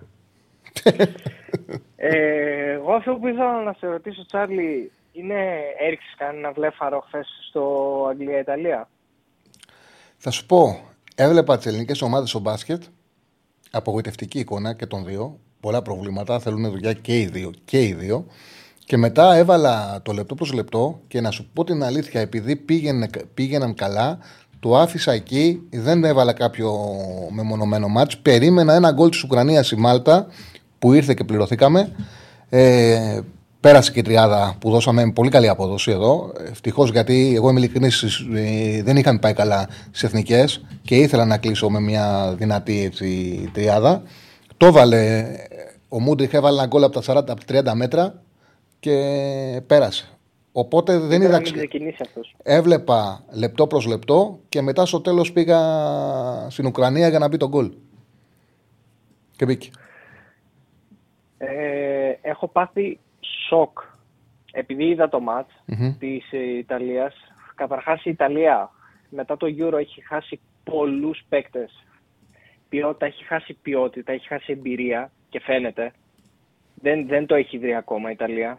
Και ως Παλέτη η αλήθεια είναι ότι αυτή τη στιγμή είναι λίγο άδικο προς αυτόν γιατί πρέπει να ξαναφτιάξει μια ομάδα. Πρέπει να ξαναφτιάξει την Ιταλία. Σωστό. Η Ιταλία του Euro δεν έχει σχέση με την Ιταλία που είναι τώρα. Οπότε ο Σπαλέτη έχει ένα δύσκολο έργο. Είναι, ε, είναι περίπου σαν αυτό που πήρε ο Φανσχίπ. Έχει ένα καλό μόνο ο Σπαλέτη το γεγονός ότι έχουν αποκλειστεί από δύο συνεχόμενα Μουντιάλ. Οπότε καταλαβαίνουν, μπορούν να πήρε Euro, αλλά οι δύο αποκλεισμοί είναι ε, γερά χτυπήματα. Οπότε κάπου καταλαβαίνουν ότι θέλουν χρόνο για δουλειά. Θέλουν χρόνο. Κάπου το καταλαβαίνουν οι Ιταλοί. Είναι πολύ δύσκολη δουλειά, το έχεις 100% δίκιο. 100% δίκιο. Ναι, το πρόβλημα όμως είναι ότι έχουν, είναι όμως και αυτή τη στιγμή κάτοχοι του Euro. Οπότε το να μην βρεθείς στην τελική φάση του Euro είναι, είναι μεγάλη σφαλιάρα. Πάνε Οπότε, για δύο αποτελέσματα στην Ουκρανία. Για δύο αποτελ... Όχι στην Ουκρανία, σε ουδέτερο με την Ουκρανία. Ναι, και έχουν και ένα μάτι λιγότερο που παίζουν με τα Σκόπια, σλάς Βόρεια Μακεδονία, σλάς... Έλα, εντάξει, Βόρεια, Βόρεια, Βόρεια, Μακεδονία είναι, ε, λέγονται τουλάχιστον από όλους. Δεν μπορούμε να τους λένε όλους Βόρεια Μακεδονία και εμείς στην κομπή να έχουμε άλλα ονόματα. Ε, ε, ναι. Ναι, τέλος πάντων, ε, ναι, πρέπει να κερδίσουν τη Βόρεια Μακεδονία και μετά να παίξουν τελικό. Ναι, αλλά είναι κακός αιώνο για αυτούς. Τους έχουν τρυπήσει οι συγκεκριμένοι. Τους την έχουν κάνει τη ζημιά στο παρελθόν. Οπότε. Σωστό θα πάνε με διαφορετική λίγο ψυχολογία, αυτός θα παίξει ένα ρόλο. Ε, να δούμε. Ε, αυτό που έπαθα σοκ με την Αγγλία είναι με τον Bellingham. Γιατί έβλεπα ότι το έβλεπα παντού συνέχεια ότι σκοράρει, κάνει, ράνει κλπ, κλπ. Αλλά δεν τον είχα δει να παίζει μπάλα. Και δεν τον είχα δει ποτέ στην Dortmund. Δεν έχεις ζει ρεάλ μαζί του; Σοκ. Δεν έχεις ζει ρεάλ. Όχι, έπαθα σοκ. Με την εθνική Αγγλία που τον είδα, έπαθα σοκ. Κοίταξε, του έκανε κάτι πολύ καλό Αντσελότη. Έδειξε σε όλους ότι ο παίκτης είναι να παίζει πίσω από τον Φορ.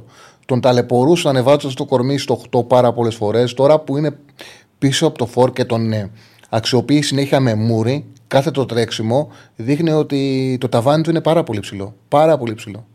Ε, νομίζω ότι αυτός ο παίκτης σε κατάλληλη ηλικία δούλεψε με τον κατάλληλο προπονητή. Το είπε και πριν ο coach που, είπε, που πήγε σε πολλούς προπονητές πώς διαχειρίζεται τα μεγάλα ονόματα. Αν, αν δεν ήξερα ότι πρέπει να πάει για προπόνηση, θα, θα έμενα ε, στον Μπέλιχαμ. Δεν έμεινα γιατί ήξερα ότι πρέπει να πάει για προπόνηση. Οπότε τον άφησα να το τρέξει. Είναι, είναι απίστευτο. Δηλαδή τα έχει όλα. Τελείωμα, πάσα, διασκελισμό, δύναμη, ε, ταχύτητα, τα πάντα. Τα πάντα, έχει τα πάντα. Είναι απίστευτο. Δηλαδή είχαμε καιρό να δούμε τέτοιο χαφ. Είναι τρομερό και είναι 20 χρονών. Συγγνώμη που Δηλαδή, γελάω. Τι θα κάνεις σε λίγα χρόνια ακόμα; Αλλά βλέπω το στούντιο να κατα...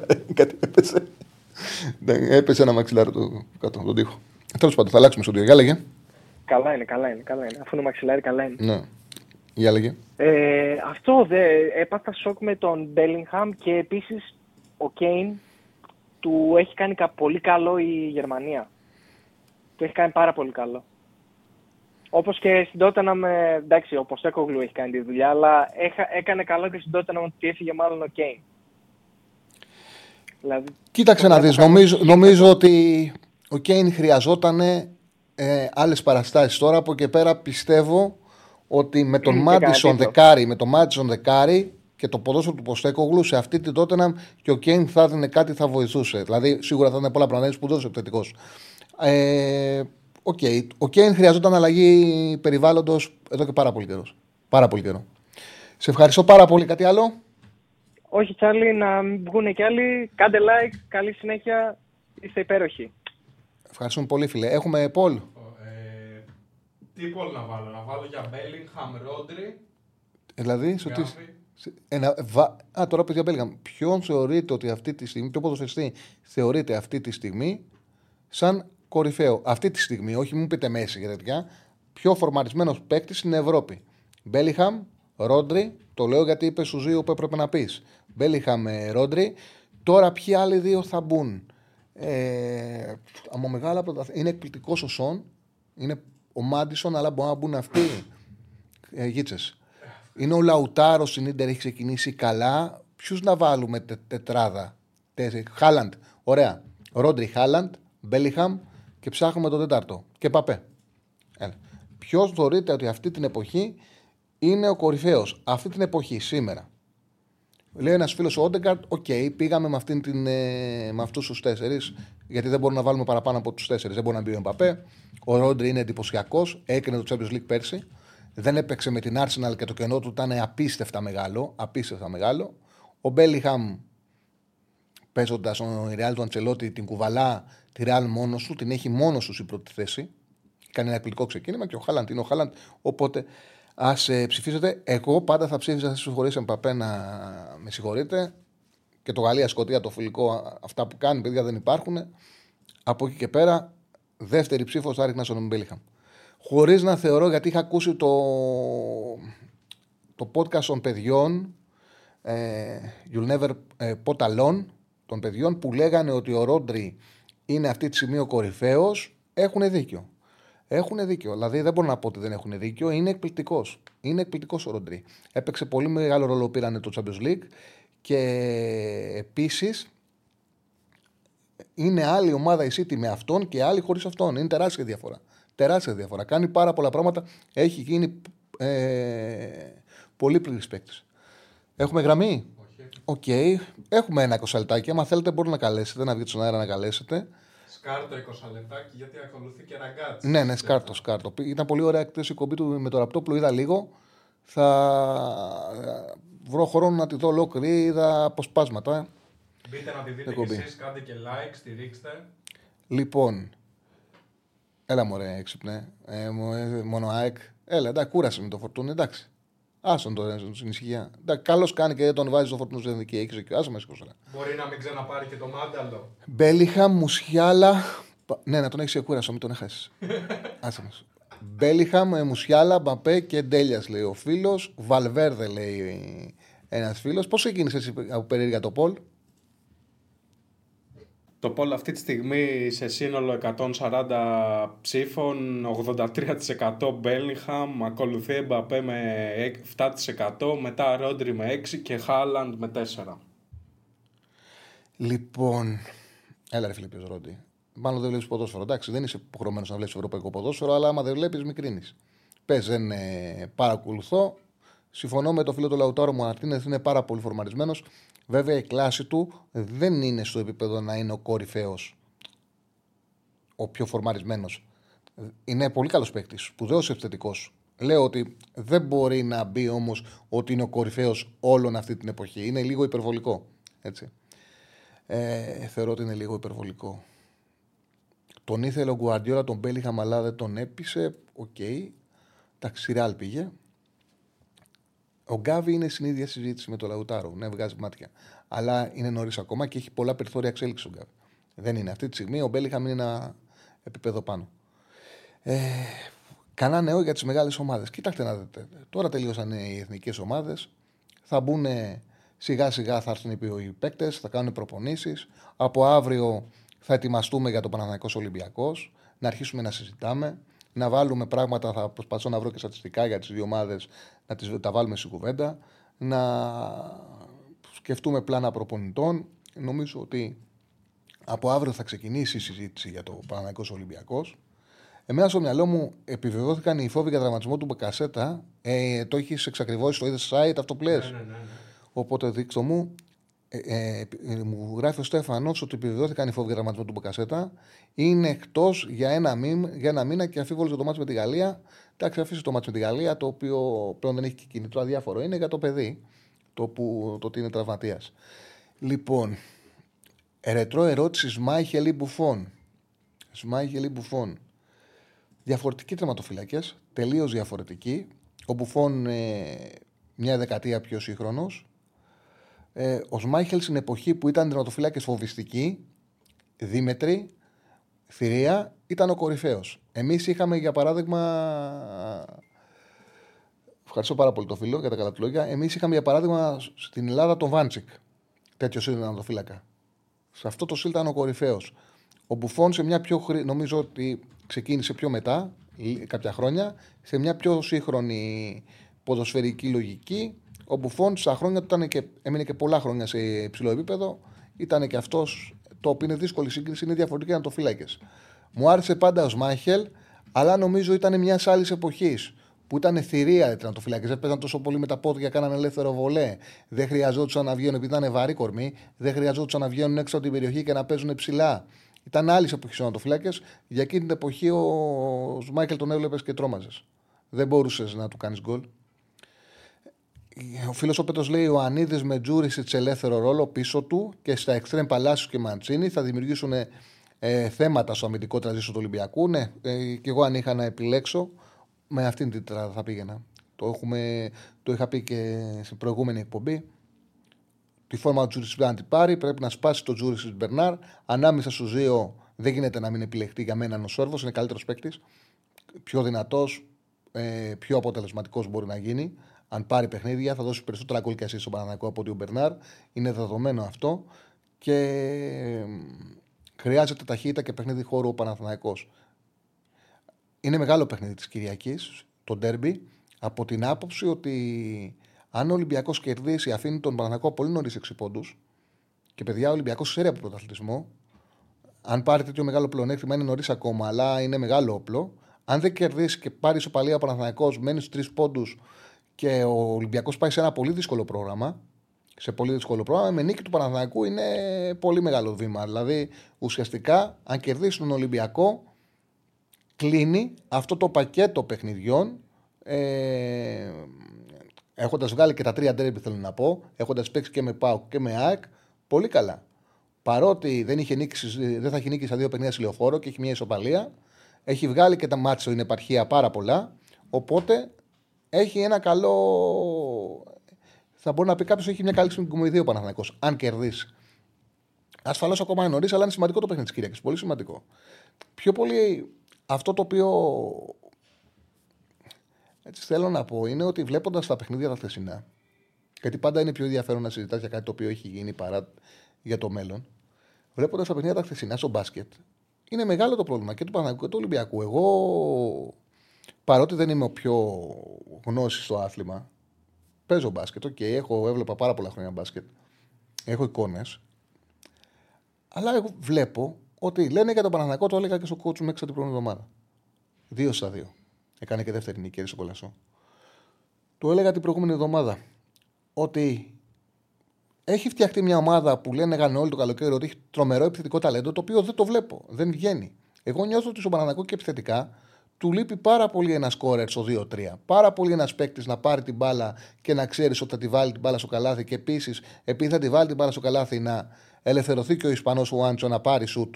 Ο οποίος, όπως έλεγε ο Μπόγρης από την πρώτη μέρα, ότι δεν έχει σουτ με τρίπλα, δεν είναι αυτόφωτος. Πρέπει να δημιουργήσει η ομάδα και πολλοί, επειδή δεν γνωρίζανε, τον, ε, του κάνανε κριτική γιατί δεν γνωρίζανε και είχε αποδειχθεί ότι είναι ακριβώς έτσι. Εγώ δεν λέω ότι ο Χουάντσο δεν είναι καλός παίκτης.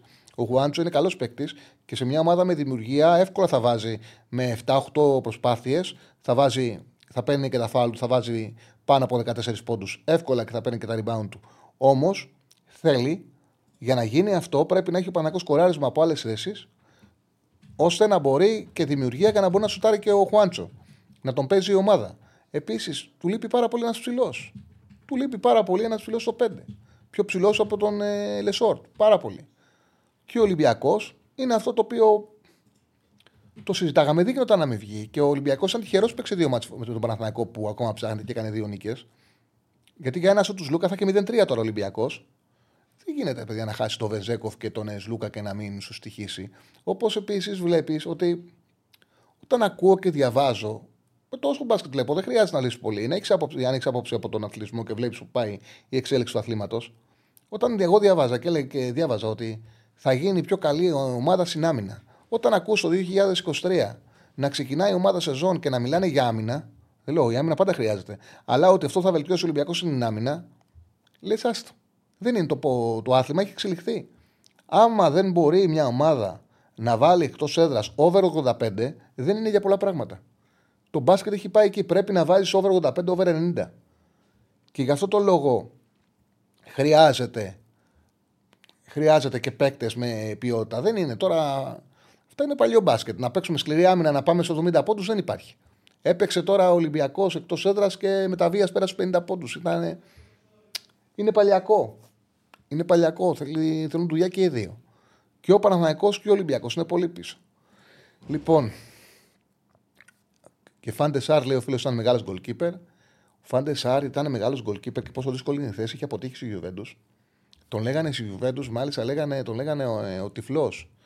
Ε, το λέγανε στην Γιουβέντους και πήγε στην ε, Αγγλία, στην Φούλαμ και μετά πήρε μεταγραφή στη United. Και μέχρι την τελευταία του χρονιά, η τελευταία του χρονιά ήταν εξαιρετική. Δεν μπορώ να θυμηθώ κανέναν το φυλακά να σταμάτησε σε τόσο υψηλό επίπεδο όπως ο Βαντεσάρ. Ο οποίος ήταν εκπληκτικός από τους πρώτους που ήταν τόσο καλό στα παράλληλα βήματα. Πολύ γρήγορα παράλληλα βήματα είχε ο Φαντεσάρ. Έπαιξε την θέση στην πιο σύγχρονη του εκδοχή. Και του αναλέω αυτός πρέπει να δούλευε πάρα πολύ γιατί ήταν τρομερή η βελτίωσή του, ήταν τρομερή η εξέλιξή του. Τρομερή η εξέλιξή του. Και ο Ντίτα ήταν απίστευτος, ναι. Αν θεωρώ ότι ο Ιωαννίδης θα δεχόταν πιθανή πρόταση να πάει στην Τότιχα, πού να το ξέρω. Δεν, δεν, δεν το γνωρίζω. Δεν μπορώ να γνωρίζω κάτι τέτοιο. Ε, πιστεύω πάντως ότι αυτό που, για αυτό που είμαι σίγουρος είναι ότι ο Ιωαννίδης μπορεί να κάνει καριέρα στο εξωτερικό, μπορεί να κάνει καλή καριέρα στο εξωτερικό. Δηλαδή νομίζω ότι για Έλληνα επιθετικός έχει πολύ μεγάλο ταβάνι. Δεν λέω ότι θα πάει να παίξει στη Real, στην Barcelona, στην United, στη City. Όχι, OK. Okay. Αλλά έχει ψηλό ταβάνι. Δηλαδή μπορεί να παίξει μεγάλο πρωτάθλημα σε καλή ομάδα και να είναι και καλός. Ε, υπάρχουν. Ε, και εγώ πάντα έχω απαιτήσεις από τους παίκτες. Είμαι πολύ φειδωλός να μιλάω για Έλληνες ποδοσφαιριστές σε μεσοεπιθετικές θέσεις να παίξουν σε υψηλό επίπεδο. Και είμαι φειδωλός γιατί βλέπω κάθε μέρα ευρωπαϊκό ποδόσφαιρο συνέχεια και βλέπω το πόσα πράγματα κάνουν ταυτόχρονα οι, οι ποδοσφαιριστές που παίζουν σε επιθετικές θέσει. Του Ιωαννίδη δεν του λείπουν πολλά πράγματα. Έχει δημιουργία, έχει παιχνίδι με πλάτη, είναι γρήγορος, πατάει περιοχή ενώ βγαίνει απ' έξω είναι αυτό που είπε και ο coach ότι πρέπει να βελτιώσει λίγο τα τελειώματά του. Βέβαια, είναι και η πρώτη του χρονιά. Έτσι, δηλαδή είναι η πρώτη του χρονιά εννοώ που ξεκινά βασικός και θα τη τελειώσει βασικός. Η πρώτη του ολόκληρη χρονιά που θα πάρει λεπτά σε ομάδα πρωταθλητισμού βασικού. Στο τέλος να δούμε και τα νούμερά του για να είμαστε πιο ασφαλείς. Ε, ναι, κατάλαβα ότι εννοείς ότι αν δεν δεχόταν να πάει συνολικά με λόγο Ολυμπιακού, αλλά δεν μπορώ να το, δεν το, δεν το γνωρίζω. Δεν, δεν, δεν, το ξέρω. Δεν μπορώ να το ξέρω αυτό. Ε, δεν το ξέρω. Ο Βλαχοδήμος πήγε, για παράδειγμα, και είναι τόσο μεγάλη κλάση του που είναι αμαρτία να είναι σε μια ομάδα και. Να είναι, σε μια, ε, να είναι σε μια ομάδα και να μην πέσει. Δηλαδή είναι στη Premier League, ok, σε μια ομάδα η οποία φαίνεται θα σωθεί και φέτος εύκολα. Είναι και να παίζει. Δεν γίνεται να μείνει στο πάγκο. Είναι πολύ καλός στον φυλακά. Νομίζω ότι είναι καλύτερος στον Αμερικάνο τον Τέρνερ και σύντομα του πάτη θέση. Λέει ο φίλος, εγώ διαφωνώ με Τσάρλι Γι' αυτό οι Αμερικάνοι δεν έκαναν τίποτα στο μου μπάσκετ, γιατί έχουν επικεντρωθεί μόνο στο επιθετικό μπάσκετ και έχουν ξεχάσει τακτική. Εγώ, φίλε, δεν είπα να επικεντρωθεί μια. Ε, πάντα όλοι ο αθλητισμός, όλα τα αμυντικά αθλήματα ξεκινάνε από την άμυνα. Πρέπει να παίζεις άμυνα. Όμως ο μπάσκετ έχει πάει ως εξής. Παίζω καλή άμυνα και τρώω 90 πόντους και έχω παίξει καλή άμυνα και το 90 πόντους. Γιατί πλέον οι παίκτες έχουν ξεφύγει, οι μεγάλες ομάδες έχουν ταλέντο και ποιότητα που δεν μπορείς να τσαματίσει χαμηλά. Ό,τι και να κάνεις, ό,τι και να κάνεις πρέπει να πας σε πόντους. Αν δεν έχεις στο σύγχρονο μπάσκετ τη δυνατότητα να πας over 85 τουλάχιστον στα εκτός έδρας μάτς, δεν μιλάω για τα εντός, που αυτό πρέπει να είναι δεδομένο. Στα εκτός έδρα μάτς είσαι τελειωμένος. Έχεις πολύ μικρό ταβάνι. Αν ο Ολυμπιακός είναι ομάδα η οποία ξεκινά και λέει ότι ο στόχος μου είναι να βελτιώσω την άμυνά μου και να κατεβάζω τους αντιπάλους, αυτό που δεν υπάρχει στο σύγχρονο μπάσκετ. Ναι, πρέπει να παίζει καλή άμυνα, αλλά στο υψηλό επίπεδο πλέον για να μπορέσεις τώρα, γιατί ο Ολυμπιακός, το συζητάμε τον Ολυμπιακό. Τον Ολυμπιακό το συζητάμε ότι πέρσι άξιζε να πάρει την Ευρωλίγκα, είχε το καλύτερο παίκτη της διοργάνωσης και δεν την πήρε την Ευρωλίγκα ε, από ατυχία για ένα σουτ και επειδή συμπράξεις το παιχνίδι πάνω του στο κλέψει ρεάλ. Γι' αυτό το επίπεδο το συζητάμε τον Ολυμπιακό. Αυτό το επίπεδο για να μπορέσει να διατηρηθεί, πρέπει ο Ολυμπιακός να παραμείνει σε ψηλούς πόντους. Έχει χάσει δύο πολύ σπουδαίους παίκτες, ειδικά ο Βεζέκοφ είναι τεράστια απώλεια, αλλά και ο Λούκα είναι μεγάλη απώλεια. Και τουλάχιστον σκοράρισμα δεν φαίνεται να έχουν αντικατασταθεί. Ο Παναγικός εντάξει, θέλει πάρα πολύ δουλειά. Πάρα πολύ δουλειά και δεν ξέρω κατά πόσον ε, το puzzle είναι. Έχει όλα τα κομμάτια. Νομίζω ότι λείπουν κομμάτια. Εντάξει, μπορεί να μπει ο Μίτογλου και να δώσει κάποιες λύσεις που, που αυτή τη στιγμή δεν υπάρχουν. Να έχει να πάρει παραπάνω πράγματα του Βιλντόζα που δεν τα παίρνει. Αλλά παρόλα αυτά νομίζω ότι έχει υπερεκτιμηθεί πάρα πολύ το επιθετικό ταλέντο της ομάδας που μιλάγανε όλο το καλοκαίρι. Νομίζω ότι έχει υπερεκτιμηθεί πάρα πολύ.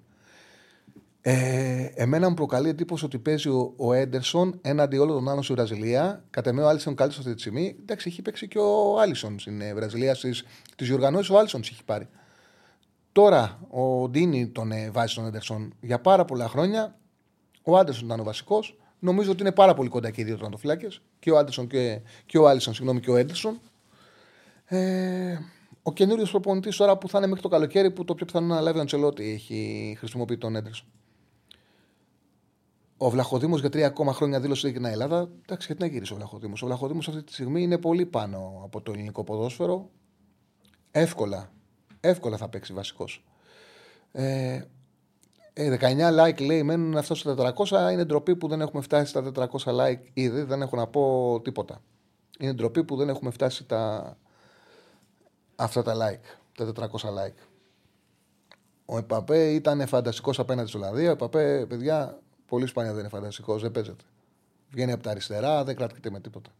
Εντάξει, είναι μεγάλη σπουδαία περίπτωση. Αυτή η ταχύτητα που έχει και η δυνατότητα πάνω σε, πιο, σε τρεξίματα. Αυτός κάνει τρεξίματα sprinter και πάνω στα τρεξίματά του κάνει κάτι και εκτελέσεις και σέντρε και assist.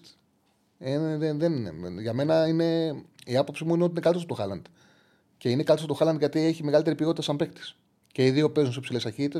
Ο Εμπαπέ έχει μεγαλύτερη ποιότητα σαν παίκτης. Εντάξει, τώρα ο καθένας έχει την άποψή τους σε αυτά έτσι. Εντάξει, ασφαλώς ήταν μεγαλύτερη απώλεια ο Βαζέκοφ. Δεν ε, το συζητά κανένα, ε, κανένας αυτό. Ο Βαζέκοφ ήταν ο καλύτερος παίκτης της Ευρωλίγκας με διαφορά. Δεν το αφήσει κανένα αυτό.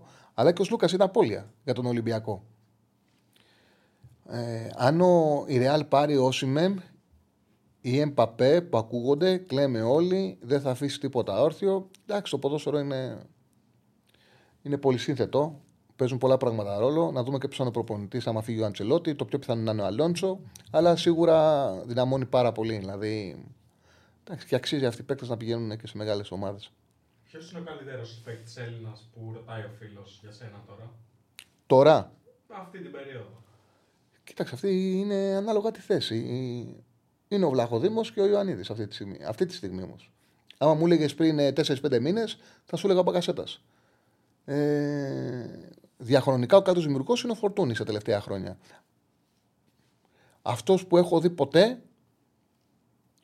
το ξανά το 80 και μετά το έχω ξαναπεί, είναι ο Σαραβάκος. Ο πιο ανταγωνιστικός που έχει βγάλει το ελληνικό ποδόσφαιρο είναι ο Καραγκούνης. Ο πιο πλήρης είναι ο Κατσουράνης. Που έχω δει εγώ, λέω. Λοιπόν, πήγαμε σε 322 like, ε, Στέφανε. Αμέ, αμέ. Και είναι και 57, νομίζω πρέπει να δώσουμε στο ραγκάτσι. Ναι, σιγά σιγά πρέπει να δώσουμε στο ράγκα. Ωραία, σιγά σιγά να δώσουμε στο ραγκάτσι. Αυτά για σήμερα. Αύριο, Πέμπτη, θα βάλουμε κάτω να ξεκινήσουμε γιατί, οκ. Μας κούρασαν οι εθνικές ομάδες. Ωραία τα πάμε για Πογκέτ, ωραία τσακωθήκαμε για Φορτούνη. Κάπου που χτίσαμε δεν είναι ότι ήταν μόνο οι δύο εβδομάδες. Είναι ότι αυτή τη φορά είχε και εβδομάδα πριν κενό γιατί ήταν οι εκλογές και παίξανε δύο μάτς του Παναθηναϊκού που το πήρε πολύ εύκολα. Τον, ε, το παιχνίδι με τον Ατρόμητο και τη ΑΕΚ που το πήρε εξίσου εύκολα με τον Πανετολικό. Οπότε έχουμε μεγάλο κενό. Και περιμένουμε έτσι με ενδιαφέρον να επιστρέψουμε στη δράση με συνεχόμενα παιχνίδια με τέρμι Παναθηναϊκός Ολυμπιακός με πολύ δύσκολο μάτσο της ΑΕΚ στην Τρίπολη, πολύ δύσκολο παιχνίδι, για να βάλουμε και νέα θέματα. Αλλά από αύριο ξεκινάμε να μιλάμε για, τα πρωταθλήματα, τα- για το πρωτάθλημα το οποίο επιστρέφει. Να βάλουμε στην κουβέντα και τον τέρμπι. Περιμένω τη συμμετοχή σας. Καλό σας βράδυ. Πάμε στη Θεσσαλονίκη. Πάμε στον ε, Ραγκάτσι.